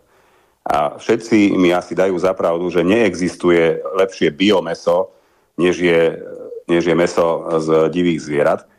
A tomuto, e, tú myšlienku, keď som predostrel vedeniu ministerstva pôdohospodárstva, ona sa zapáčila, ale nikto ju vôbec nejakým spôsobom neriešil. Čiže my by sme vedeli zabiť aj dve muchy jednou ranou, ak by existoval štátny výkup e, diviny, a ten by sa e, dodával do škôl, tak sme, tak sme vyriešili aj to, že by naše deti jedli e, skutočne kvalitné potraviny a najmä zdravé potraviny. Mhm. Ešte pripomeniem, že pokiaľ sa chcete dovolať, tak môžete aj cez aplikáciu Jitsi Meet. Je tam pán Dimeši, ale zmestí sa vás tam aj 10, pokiaľ budete nejaký ako sa tomu hovorí, ukáznený. Čiže pokiaľ prídete, tak si vypnete mikrofón a prihláste sa o slovo a ja vám dám Takže, e, pán Dimeši, e, spýtam sa vás na jednu podstatnú e, vec. Skôr ako prišiel Tomáš, tak ja som ešte chcel otvoriť jednu tému, ktorá sa týka školstva. Lebo pokiaľ by som sa vás na toto nespýtal, tak bude mať 10-15 telefonátov po tejto relácii. Dobre by bolo, keby ste vysvetlili našim poslucháčom, ako si to vy predstavujete a dosť podrobne by bolo dobre to zdôvodniť, lebo vyvoláva to na Slovensku dosť e, veľké vášne, že ako sa má Slovenčina, alebo prečo by sa mala Slovenčina vyučovať ako cudzí jazyk, lebo e, to naši ľudia nechápu, pretože ich predstava je taká, že Snáď by bolo dobré vyučovať na zmiešaných územiach nejakým spôsobom bilingválne. To znamená, že aby časť predmetov sa učila v slovenčine a ďalšia časť v maďarčine a tak ďalej. Čiže pokúste sa vysvetliť ten stav, aký je na Slovensku ohľadom toho, že občania Slovenskej republiky maďarskej alebo dokonca rómskej národnosti alebo ich deti, tak nedokážu sa dohovoriť v štátnom jazyku. A čo s tým za daných okolností sa dá robiť? No, tu v prvom rade musím vyvrátiť hneď prvé tvrdenie, že sa Slovenčina učí ako cudzí jazyk. Ona sa neučí ako cudzí jazyk, ale citujem zo zákona, ona sa učí metódami a formami ako cudzí jazyk. Aha. A to je, to je, výrazný, to je výrazný rozdiel, najmä keď si uvedomíte, že e, keď sa niekto začína učiť e, anglický jazyk, tak tiež nezačína tým, že e, začne čítať Shakespearea s pochopením. A to si každý jeden poslucháč musí uvedomiť, že sú medzi nami občania, ktorí celý svoj život hovoria len po maďarsky, so svojimi rodičmi od narodenia, so svojimi starými rodičmi, so svojimi rovesníkmi, kamarátmi, oni možno z tej bubliny ani nevídu. No a potom prídu do školy, ktorá predpokladá, teda tie učeb, učebné osnovy predpokladajú, že, ona, že tieto, tieto deti ovládajú slovenský jazyk na rovnakej úrovni ako napríklad deti na Orave z čisto slovenského prostredia. A vtedy už tie deti majú problém, majú problém s tým, že sú, už majú ten deficit voči, voči ostatným a ten jazyk si poriadne neosvoja. A práve týmto opatrením, pretože už sú hotové aj metodické pokyny a už sa podľa nich aj učí, aj na 1.4, aj na 5.9, dosiahneme to, aby každý jeden občan sa naučil po slovensky tak, ako sa naučiť vie a ako sa má. Čiže štát mu na to poskytne všetky, všetky prostriedky, aj technického charakteru, aj mnemotechnického charakteru, aj učebné e, osnovy k tomu dá. Čiže toto je práve krok k tomu, aby sa občania maďarskej národnosti naučili po slovensky tak, aby necítili z toho potom v budúcnosti nejaký deficit, aby sa mohli uplatniť na trhu práce, aby mohli byť plnohodnotnými občanmi tejto krajiny, aby sa nemuseli hanbiť ozvať pred slovenskými kamarátmi, pretože aj toto sa e, niekedy v minulosti stávalo. Ale priznám, priznám aj to, že tento problém bol oveľa vypuklejší v 90. rokoch, než je, než je teraz. Avšak ešte stále existuje, na toto sme reagovali, toto sme do zákona dali a ja si myslím, že toto bude, bude fungovať veľmi dobre. Čiže toto nebolo opatrenie proti slovenskému jazyku, ale práve naopak, aby sa slovenský jazyk mohli všetci naučiť na takej úrovni, na akej sa ho naučiť majú. No Tomáš, tvoj pohľad na to, ako sa dá zlepšiť úroveň Slovenčiny pre občanov Slovenskej republiky iných národností. Nemusí ísť len o maďarskú a rómskú menšinu, ale máme tu aj ďalšie menšiny. Dokonca s pánom Dimešin sme hovorili o tom, že máme tu aj vietnamské alebo dokonca čínske, ruské a samozrejme veľká komunita je našich občanov rusinskej národnosti alebo teraz aj ukrajinskej, tak za daných okolností budeme tu mať čo chvíľa ukrajinský problém z toho dôvodu, Nie. že budeme tu mať dosť veľa Ukrajincov, ktorí nebudú mať záujem vrátiť sa späť. Mýlim sa? ešte, ešte predtým, než Tomáš odpovie, dovolte mi zareagovať, lebo zase musíme ľuďom povedať pravdu. Ano. Školy s vyučovacím jazykom v jazykoch menšín majú len Maďari. Rómovia, pokiaľ, pokiaľ dobre viem, tak nie je ani jedna škola s vyučovacím jazykom rómským. E, sú, sú školy, kde sa, kde sa vyučuje rómsky jazyk, ale škola s vyučovacím jazykom rómskym sa mi zdá, že nie je. A pokiaľ ide o Rusinov, existujú dve základné školy v, v celej republike, takže tento problém sa týka prakticky len Maďarov. Uh-huh. Ja som vychádzal z toho, že na Slovensku sa maturuje v maďarčine a v ukrajinčine, čiže vy podľa toho, čo som počul napríklad na Infovojne, tak vy ste po vašej matke, ale Rusín. Čiže z tohoto hľadiska sa vás spýtam na jednu podstatnú vec. Za daných okolností, prečo sa tu učí ukrajinčina a prečo sa maturuje v ukrajinčine, keď rusínsky jazyk je kodifikovaný na Slovensku na rozdiel od tej časti, ktorá bola pôvodne rusínska, čiže na podkarpatskej Rusi alebo teraz zakarpatskej Ukrajine, tak e, toto ma zaujíma, e, či vy ako Rusíni, lebo my tu máme dosť hostí, e, napríklad k rusínskej národnosti sa hlási pán Harabín, potom aj europoslanec jeden. Takže e, vieme, že máme tu aj Rusinov. Prečo sa neučí rusínsky jazyk, keď na Slovensku je kodifikovaný? Je to aj viete, problém dopytu, pretože veľká väčšina Rusínov zapisuje svoje deti do slovenských škôl. A teraz e, je samozrejme je tu aj otázka taká, že či to, či to je kvôli tomu, že tie rusínske školy jednoducho neexistujú, že nie je dopyt potom, aby existovali, alebo neexistujú preto, lebo nemajú koho učiť. Toto sú otázky, na ktoré si uh, budeme musieť uh, nájsť uh, najprv odpoveď a až potom to riešiť. A pokiaľ ide o, o, o Ukrajinčinu, tak ja sa vám priznám, že škola s ukrajinským jazykom na Slovensku sa mi zdá, že aj neexistuje, ale môžem sa míliť. Že no, to...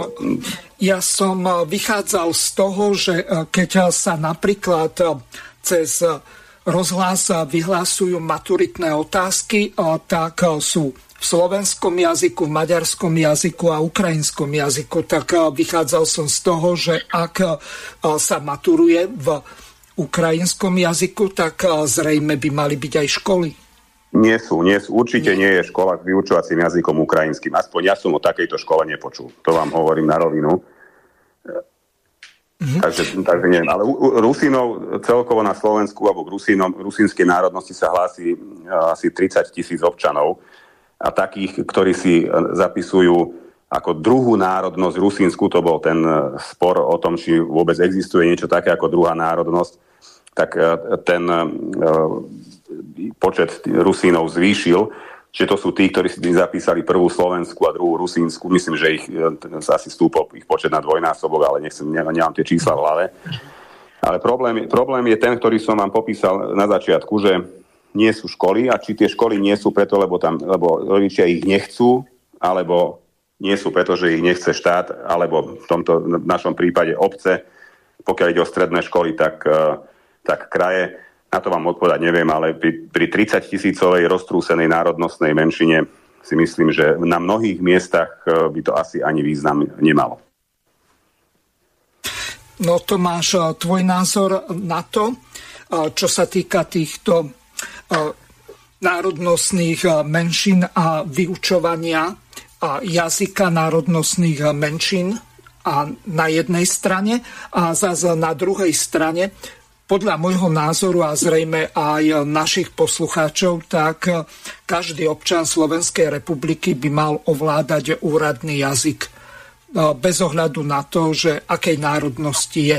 Pretože jeho toto diskvalifikuje napríklad pri ďalšom štúdiu alebo pri e, zamestnaní, e, ktoré by mohol z hľadiska svojej kvalifikácie vykonávať a na druhej strane e, pre jeho jazykový handicap tak nie je možné sa zamestnať No, ja si myslím, že na tomto existuje úplne logická prirodzená zhoda, že všetci by sme mali na území Slovenskej republiky vedieť používať slovenský jazyk, pretože e, dorozumieť sa jeden medzi druhým je úplne základom nejakej, nazvem to, harmonie v spoločnosti, ktorá, ktorá existuje. Takže je to tak v záujme nás, e, Slovákov, ako aj e, v záujme národnostných menžín, ktoré tu sú.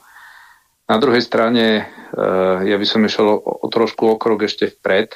Samozrejme, že dá sa do legislatívy napísať úradným jazykom jazyk slovenský, čo by predpokladalo, že každý sa ho chce naučiť, alebo mal by naučiť.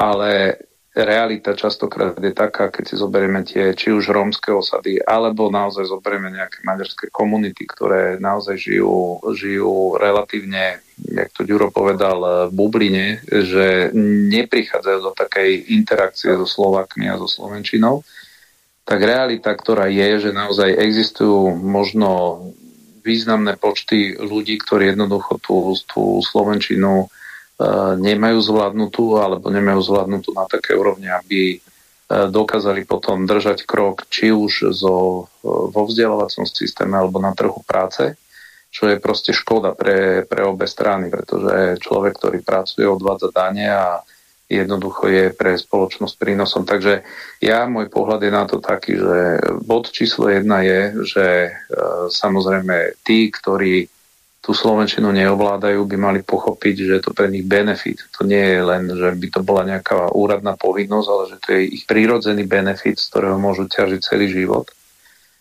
a ktorý ich pozíciu zlepšuje. A preto pre nás je dôležité, aby e, Slovensko bolo dobrým miestom na život. E, vieš, e, keby si išiel niekde na vyľudnený gemer, tak darmo tam budeš ľuďom rozprávať, že ako strašne im pomôže ovládanie nejakého jazyka, keď tam nemajú absolútne žiadnu prácu v niektorých častiach. Hej, a došlo k masívnemu vyľudneniu, veľa tých ľudí muselo odísť nielen do iných kútov Slovenska, ale, ale nemala časť aj príslušníkov maďarskej menšiny odišli do Anglicka, do iných krajín Európy, už sa nevrátili. Sú to proste, sú to proste škody, takže ja ti poviem tak, že úplne najprirodzenejší spôsob, prečo sa chceš učiť jazyk je, lebo ty sám by si mal chápať, že ten jazyk je ti prínosom na to, aby si sa vedel na tom trhu uplatniť. A to je to, že, že nie je mi jedno, keď, keď vidím, ako štát za tých 30 rokov zlyhal v niektorých komunitách a lokalitách, dovolil rozvratiť družstva, rozobrať priemysel, nič tam neprišlo a tam mal štát psiu povinnosť jednoducho nielen sociálnymi dávkami, ale normálnou činnosťou vstúpiť na ten trh, priniesť tam fabriky, priniesť tam nejakú, nejakú aktivitu a jednoducho okolo toho už by sa rozvíjalo potom e, podnikateľský e, proste segment. Takto to robili vo Francúzsku. Ja som není etatista, ale to jednoducho sú normálna sociálna politika. Takže toto by bolo vo veľa lokalitách pomohlo.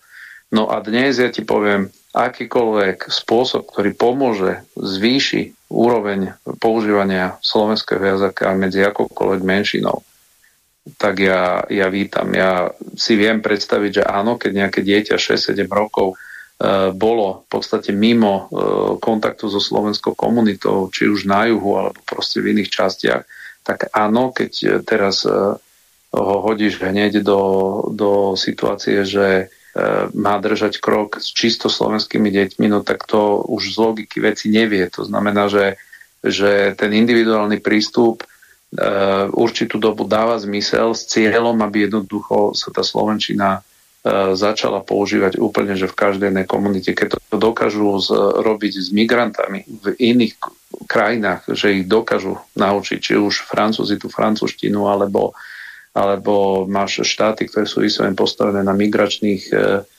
v podstate e, integrácii migrantov, tak jednoducho je nepripustné, aby sme my mali komunity ľudí, detí, či z rómskej, alebo aj niekedy z maďarskej komunity, ktorí proste do kontaktu s tou Slovenčinou aj napriek tomu, že chodia do toho vzdelávacieho štátneho systému, tak e, jednoducho nevedie držať ten krok. Takže ja si myslím, že v tomto sa situácia výrazne zlepšila oproti tým 90. rokom a keď to poviem úplne tak nácaskou, tak podľa mňa ideálnym prototypom, ako by to malo fungovať, je samotný e, Juro Dimeši, ktorý má, má bezchybnú Slovenčinu. Myslím si, že nemali ešte maďarská politika na Slovensku, ktorý by, ktorý by vedel e, takto v podstate spisovne slovensky rozprávať. Ak si pamätáš, e, Mikloša Dureja alebo aj samotný Bela Bugar. E, myslím si, že, že z tohoto je, je naozaj e, Juraj prototyp toho, že... No Tomáš, že... takto s tou chválou. E, pán Dimeši sa vyjadril, že jeho mama je učiteľka slovenčiny, takže asi synáčka dávala do laty ale e, samozrejme, Juraj, môžete na to reagovať, ale už sa nám nejakí ľudia pripojili aj na Jitsi Meet, tak e, im dám možnosť. Takže e, ďakujem, Juraj, ako ďakujem, je to s vašou ďakujem. slovenčinou? Prečo nehovoríte ako skoro všetci Maďari rozchodnutia z Ch, hoci Hungária je a nie Hungária? ja nechcem vstupovať do toho, kto ako ano. hovorí. Ja ďakujem Tomášovi za pochvalu ja som rád, že som si osvojil na materinskej úrovni aj slovenský, aj maďarský jazyk.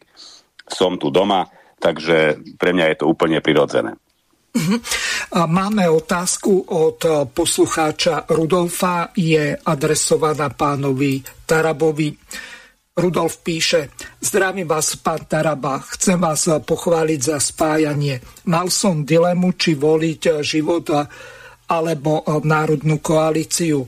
Teraz, keď budete na jednej kandidátke, bude to jednoduchšie. Škoda Tomáša Janca a Mareka Geciho. Tých by som bol určite krúžkoval. Teraz z vašej strany budem krúžkovať iba vás a s e, pánov z Národnej koalície Huliaka, Ševčíka a Luptáka. Ešte e, by som sa chcel opýtať na dve otázky. Koľko bude mať kandidátov strana Život, národná strana na kandidátke SNS? To je prvá otázka. A druhá otázka e, sa týka toho, ktorého kandidáta by ste podporili do prezidentských volieb. No, tak pokiaľ viem, tak ešte žiadni kandidáti e, nie sú známi do prezidentských volieb. Pravdepodobne bude pani Čaputová kandidovať a o ostatných neviem, ale toto je otázka na teba, Tomáš, od poslucháča Rudolfa, ktorému ďakujem.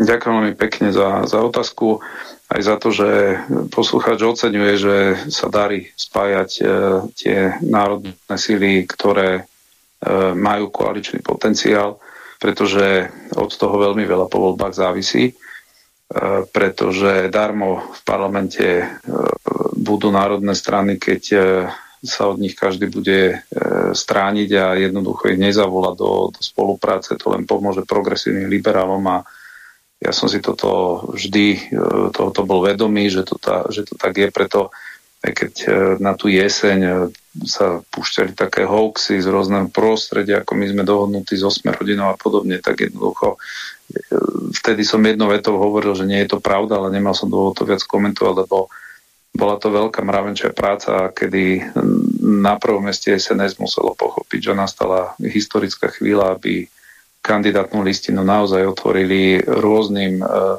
či už sociálnym, kresťanským alebo národným prúdom. No a to naozaj musím povedať, že sa podarilo e, nielen vyrokovať, ale aj to tak je. E, na, naposledy sme teda ohlasili pána Huliaka Národnú koalíciu Pán Huliak je, mal úžasné čísla na strednom Slovensku. Národná koalícia má 2500 členov, aj len na porovnanie taká Saska má 250.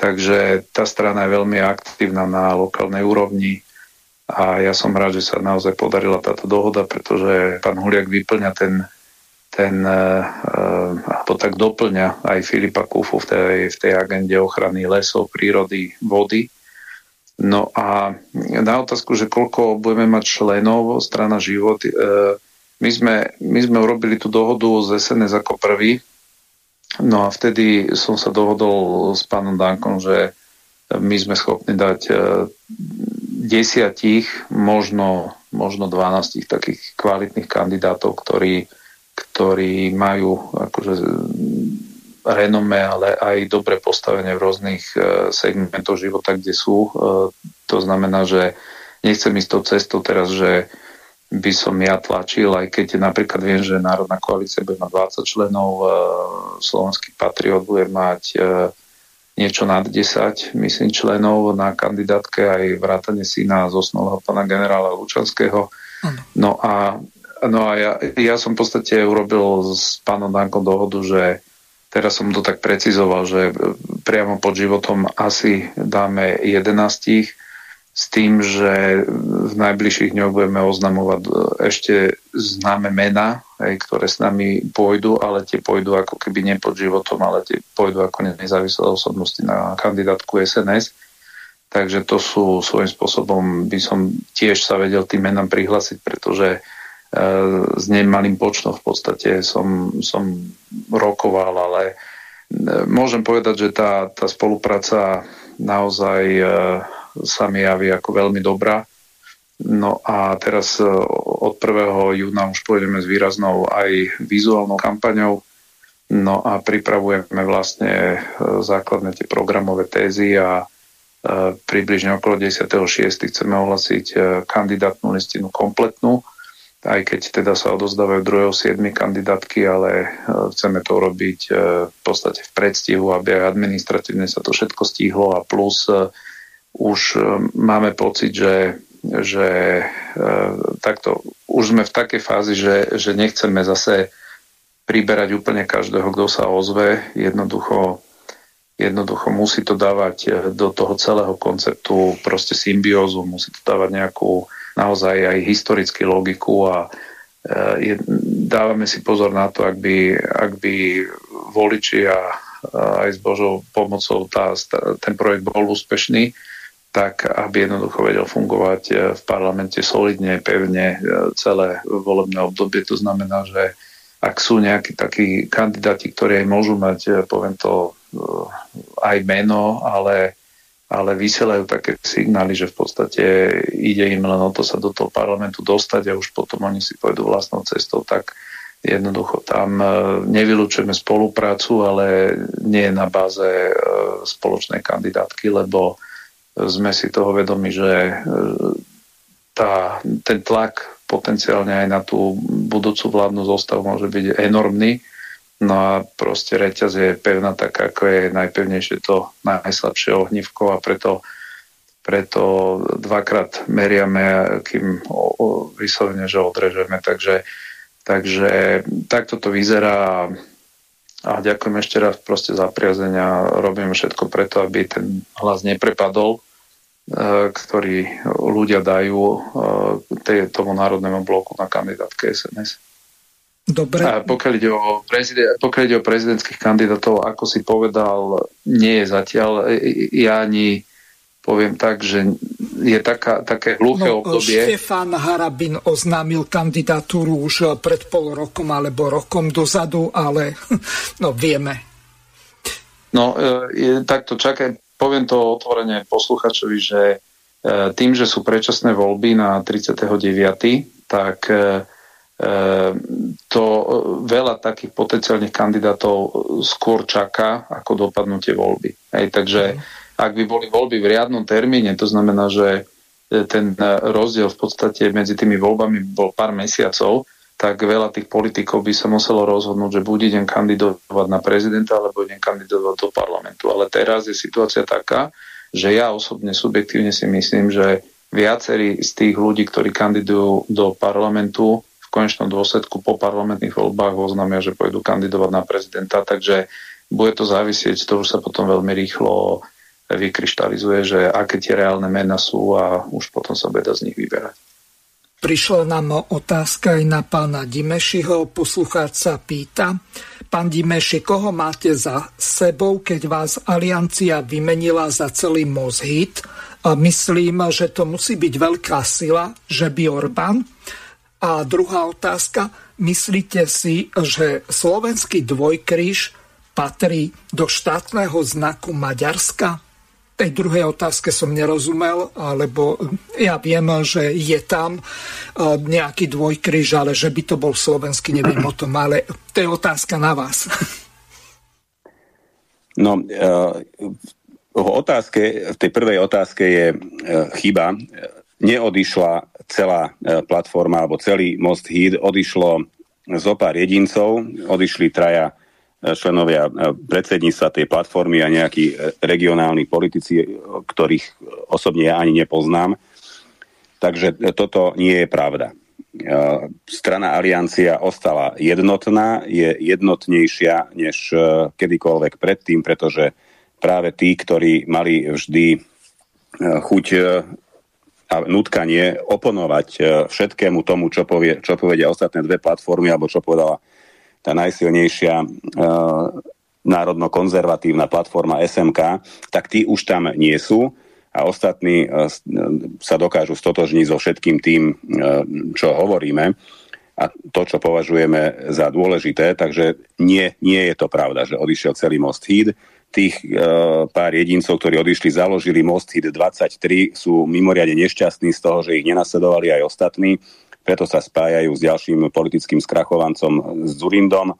Ja si osobne myslím, že to nebude mať e, pre voličov na juhu Slovenska žiadnu pridanú hodnotu takéto spájanie a nebudú vo voľbách e, úspešní. A čo sa týka toho e, kríža, tú otázku som nepochopil ani ja, takže na ňu asi odpovedať nebudem. Mm-hmm. Palko Stankovič sa chcel zapojiť, takže Palko má slovo. Ďakujem. Mám otázku na pána Tarabu. Národná rada schválila zákon o povinnom zverejňovaní okrskových zápisníc volebných, ale s tým, že je tam nejaký problém a kvôli tomu to je nevykonateľné. Mohli by si to uprosiť, lebo ja som sa nedopracoval k tomu, že, že aký problém tam je, kvôli čomu ten zákon je nevykonateľný. Ďakujem. Ďakujem veľmi pekne za otázku. No, problém je ten, že predkladateľ e, Hnutie republika napísala ten zákon veľmi nekvalitne a originál toho zákona, ako ho oni dali do parlamentu, je jednoducho nevykonateľný. Hej, ale my v parlamente sme pri lebo vy hlasujete v podstate trikrát o zákone, je prvé čítanie, druhé, tretie, tak my v tom prvom čítaní, aj napriek tomu, že sme vedeli, že ten zákon nie je dobre napísaný a tí, ktorí ho teda napísali po tejto stránke odborne to nezvládli, tak sme posunuli ten zákon do druhého čítania, to znamená, že áno, chceme sa ním zaoberať O mesiac na to teda to prišlo na rokovanie parlamentu a tam bol pripravený teda pozmenujúci návrh. Ja mám pocit, že im s tým pomáhala, teraz neviem, či sme rodina, ale mne to Boris Kolár hovoril, že im to museli prerobiť ten zákon, aby to proste splňalo tie náležitosti, ktoré a to má. A o čo teda konkrétne teda tam išlo, Tomáš? Dobre by bolo, keby si to našim poslucháčom vysvetlil aj pánovi Stankovičovi. V čom bol ten Vieš, problém? To, Vieš čo, vieš čo, ja to musím detálne, proste bola tam nejaká technická vec, ktorá, keď sa na to pozrie právnici, tak povedali, že, že jednoducho to, čo ten zákon sleduje, tak nebude sa podľa neho dať to vykonať, takže došlo tam k oprave, ja som sa do detailov nezoberal, mne stačilo proste povedať, že áno, že ten zákon už je v poriadku, no len problém nastal pri hlasovaní, kde, kde vznikla dosť taká anomália, že tá pred tá predkladateľka toho pozmeňujúceho návrhu, ktorá ho mala prečítať a malo sa o ňom hlasovať, že, tak táto neurobila. Hej, to znamená, že sa hlasovalo o tom ako keby v pôvodnom zákone. No a, no, a ty, no, a, no a ten pôvodný zákon vlastne bez toho pozmeňujúceho návrhu nedával zmysel. Neviem, mám veľmi silnú spätnú väzbu, niekto, um, niekto má... Už som im to vypol, takže môžeš pokračovať. Hej. No a, no a potom vlastne nastalo to, že ak sa hlasovalo, tak, e, tak predkladateľ, teraz neviem, myslím, pán Kočiš to bol z republiky, on si to on si to tvrdili v koalícii, že on si to až neskôr všimol, že ten zákon nebol schválený v tej podobe, ako mal byť. A už keď sa to rozporovalo, tak už technicky sa to nedalo riešiť z toho dôvodu, že ten zákon už raz bol odhlasovaný. To znamená, zase sú tam nejaké štandardy, to znamená, že keď sa nejaký zákon definitívne odhlasuje, tak nedá sa povedať, že viete čo, vráťme sa o krok náspäť a opravme to. Hej, to už jednoducho raz schválený zákon je schválený zákon a z toho potom vzniklo vlastne to, že sa začalo hľadať riešenie, ako ten zákon e, vrátiť ako keby naspäť do parlamentu, takže riešenie sa našlo to, že ten, ten zlý zákon, teda nedorobený, sa poslal prezidentke, tá ho hneď ten deň ako keby podpísala. No ja aj podpísala. A, nie, ona, ona ho podpísala, aby sme mohli hneď riešiť e, zmenu toho zákona. Hej. Takže takže toto pro, proste nastalo. Ja si myslím, že Čaputová to radšej nemala popísať, mala ho proste vrátiť ako keby v rámci VETA do parlamentu ten istý mm. zákon. Le, len, tam, len tam bol ten problém, že že uh, ona by tam musela sa stotožniť s tými pripomienkami, ktoré k tomu zákonu objektívne boli a to hlavne ona nechcela robiť, lebo by sa musela stotožniť vlastne s pripomienkami opozície, tak ona vra, radšej ten zákon takto od, vyriešila, no a teraz sa hľadá Uh, dneska som sa aj rozprával krátko o tom s Mazurekom, som zapýtal, že ktorý zákon tam idú dať, lebo teraz to potrebujú prilepiť k nejakému inému zákonu, lebo ty nevieš o tej isté veci rokovať uh, kratšie ako pol roka od schválenia zákona. Takže je to proste technická, by som povedal, no taká nedokonalosť. Proste prapovodný problém je, že ten zákon bol zle napísaný, ale to zase sem tam sa stane, že tie zákony nemajú v prvom kole dobrú až takú úroveň a potom sa to vylepšuje v tom druhom kole, no len tam došlo ku chybe pri tom hlasovaní, takže e, pokiaľ mám informácie, dnes som sa teda na to pýtal, že dajú to na budúcu schôdzu a tam nie je problém, že by ten zákon nebol schválený, veď to išlo výraznou väčšinou, tam myslím, že 100 a viac e, poslancov je za to, aby, aby sa to jednoducho zverejňovalo. Mimochodom, akože niektoré obce to aj zverejňujú, hej, že sa vieš k tomu dostať, ale proste takto to je povinnosť. To znamená, že v priebežne, tak jak budú uzavreté tie zápisnice, tak sa to na web stránkach by malo hneď zverejniť. E, otázka teraz je, že budú musieť si všetci pozakladať aj tie najmenšie dediny, tie web stránky a jednoducho, aby to bolo kde zverejniť. No. no asi by mali mať, lebo obce ktoré majú nejaký rozpočet a majú nejaké obecné zastupiteľstvo, tak eh, pokiaľ uzavrú nejakú zmluvu, tak eh, by ju mali eh, zverejňovať na web stránke. Ale Palko Stankovič sa chce ešte niečo spýtať. Môžem, môžem doplniť? Áno, že nech sa páči. Juraj, máte obce, slovo. Inak obce môžu zverejňovať aj zmluvy na, v centrálnom registri zmluv, takže to, že nemajú ano. stránku, to nie je problém. Zákon im to neprikazuje. A tam bol, tam bol iný problém, Najväčší problém vznikol v tom, že e, síce napísali e, dámy a páni z republiky e, ten zákon, ktorým prikázali obciam zverejňovať zápisnice, avšak neurčili lehotu, dokedy to majú urobiť a na ako dlho. A plus samozrejme neriešili, neriešili problém tých obcí, ktoré web stránku nemajú. No a na výboroch koaliční, alebo bývalí koaliční poslanci do správ vo výboroch e, odstránili tieto chyby, avšak neodstránili tú, tú podstatnú, že dokedy majú zverejniť e, obce e, tieto zápisnice.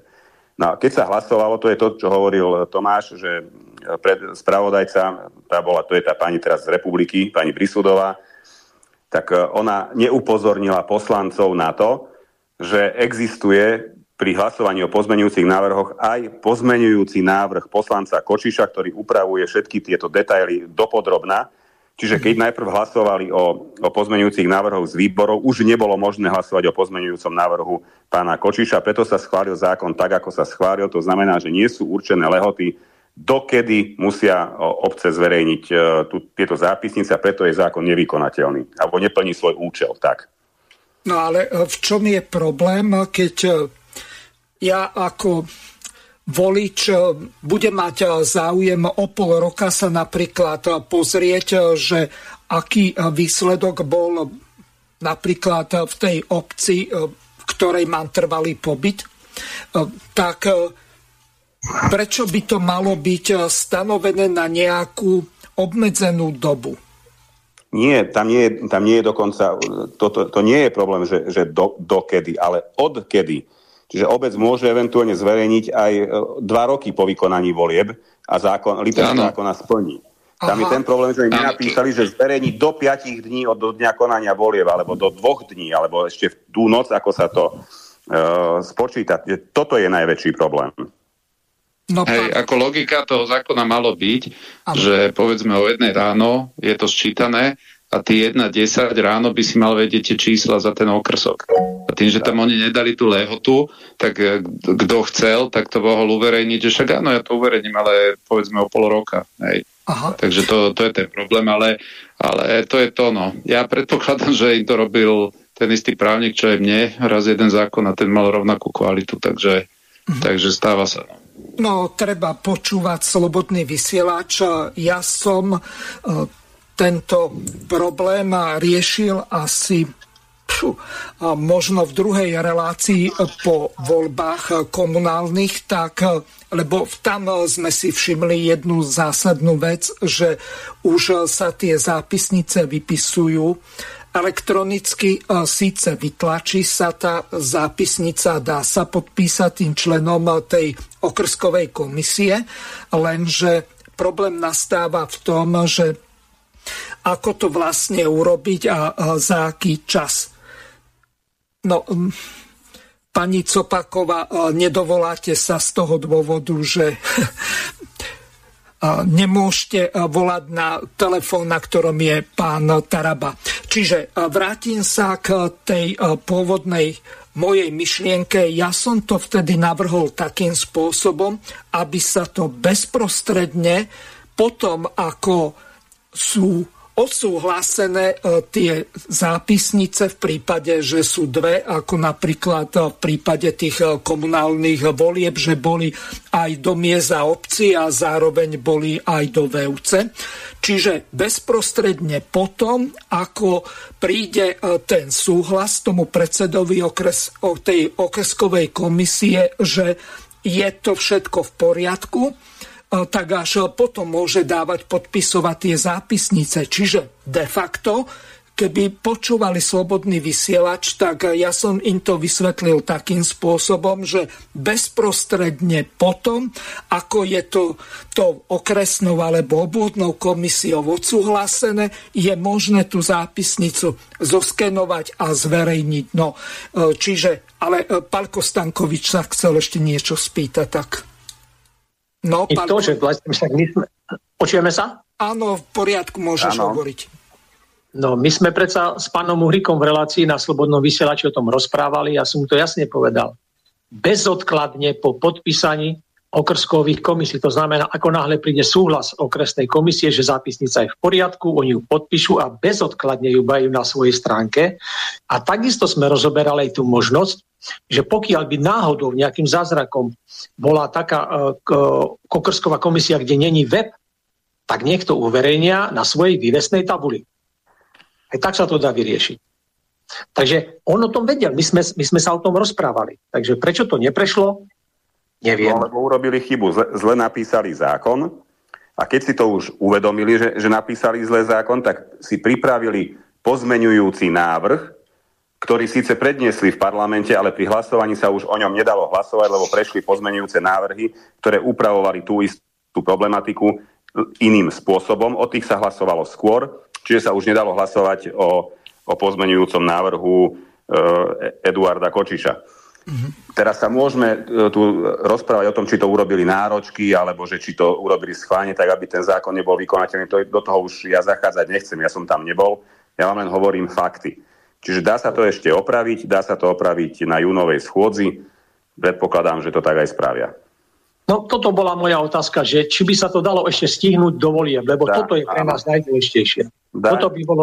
Dá, dá, to, to sa dá, budúci mesiac sa to dá schváliť, len e, práve o tom to je, že, že aj tá opozičná práca to nemôže byť iba o pomenovaní problémov, ale aj o riešení a tu je vidieť, že že proste určitá forma odbornosti je, je nevyhnutná aj pri tých zákonoch, lebo keby ešte jedna schôdza nebola, ktorá bude teraz v júni, tak už by sa to nedalo. Kvôli tejto chybe by sa to za žiadnych okolností už nedalo zmeniť, aj, lebo my tam potrebujeme ešte k tomu vlastne jedno hlasovanie a to bude až v júni.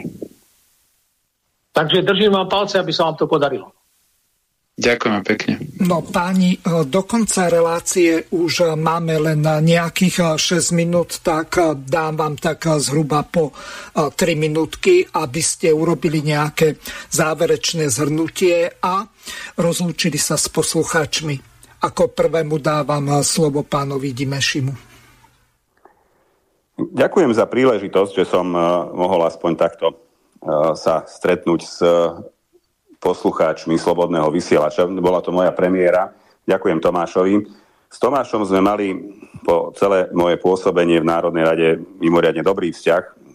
Vidíme svet e, rovnako, napriek tomu, že on je v SNS a ja som v Aliancii, tak si myslím, že sme hodnotovo úplne na rovnakom, alebo v rovnakom člne. A ja by som bol veľmi rád, ak by sme po voľbách 1. oktobra si mohli spoločne zagratulovať, že sme tam obaja. Držím e, Tomášovi palce.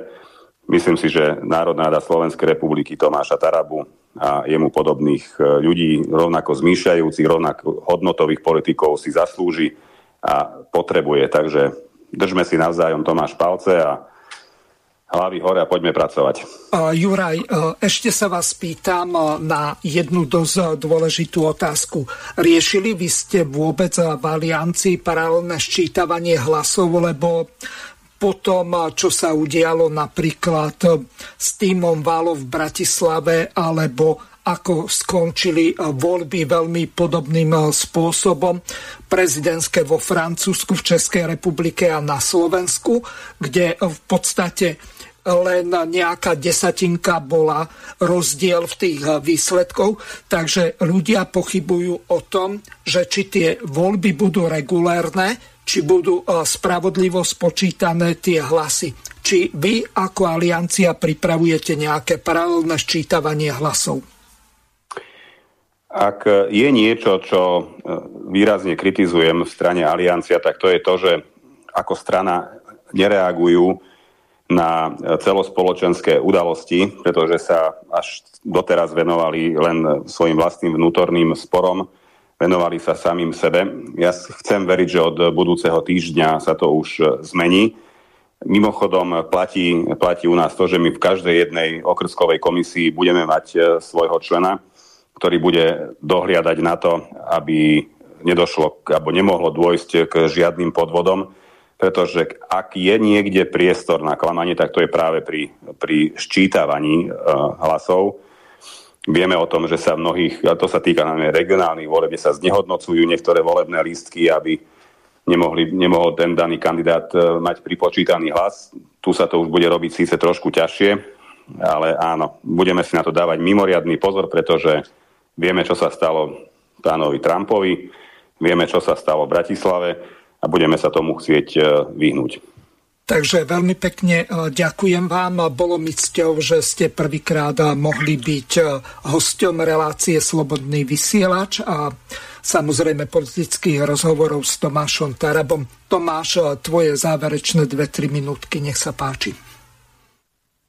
Tak ja ďakujem eh, aj Jurajovi, že prijal pozvanie. To, čo je sympatické, eh, ak sú politici, ktorí sa neboja dojsť eh, komunikovať s kýmkoľvek a kamkoľvek a dnes to je vysada paradoxne konzervatívnejšie ladených politikov, že s týmto nemajú problém. Práve že, práve, že progresívni liberáli sú tí, ktorí by všetkým dali iba náhuky, zavreli im ústa, ak nechceš rozprávať to, čo chcú rozprávať oni Takže v tomto ja len potvrdzujem, že my sme s Jurajom e, našli vždy spoločnú reč, pretože, pretože predsa len on je konzervatívne ladený a, a ja som rád, že Most Hit teda z aliancie odchádza, pretože Most Hit boli, boli vždy liberáli, e, ktorí v podstate to aj teraz potvrdzujú, že idú do zväzku s Zurindom, tak a, a, ako môžu chcieť predpokladať, že niečo presadia e, pre maďarskú menšinu, keď idú keď idú kandidovať eh, s človekom, ktorý sa o sebe nemá renome ani medzi Slovákmi. Hej, takže to je taká uh, otázka. Takže ja si, ja si myslím, že,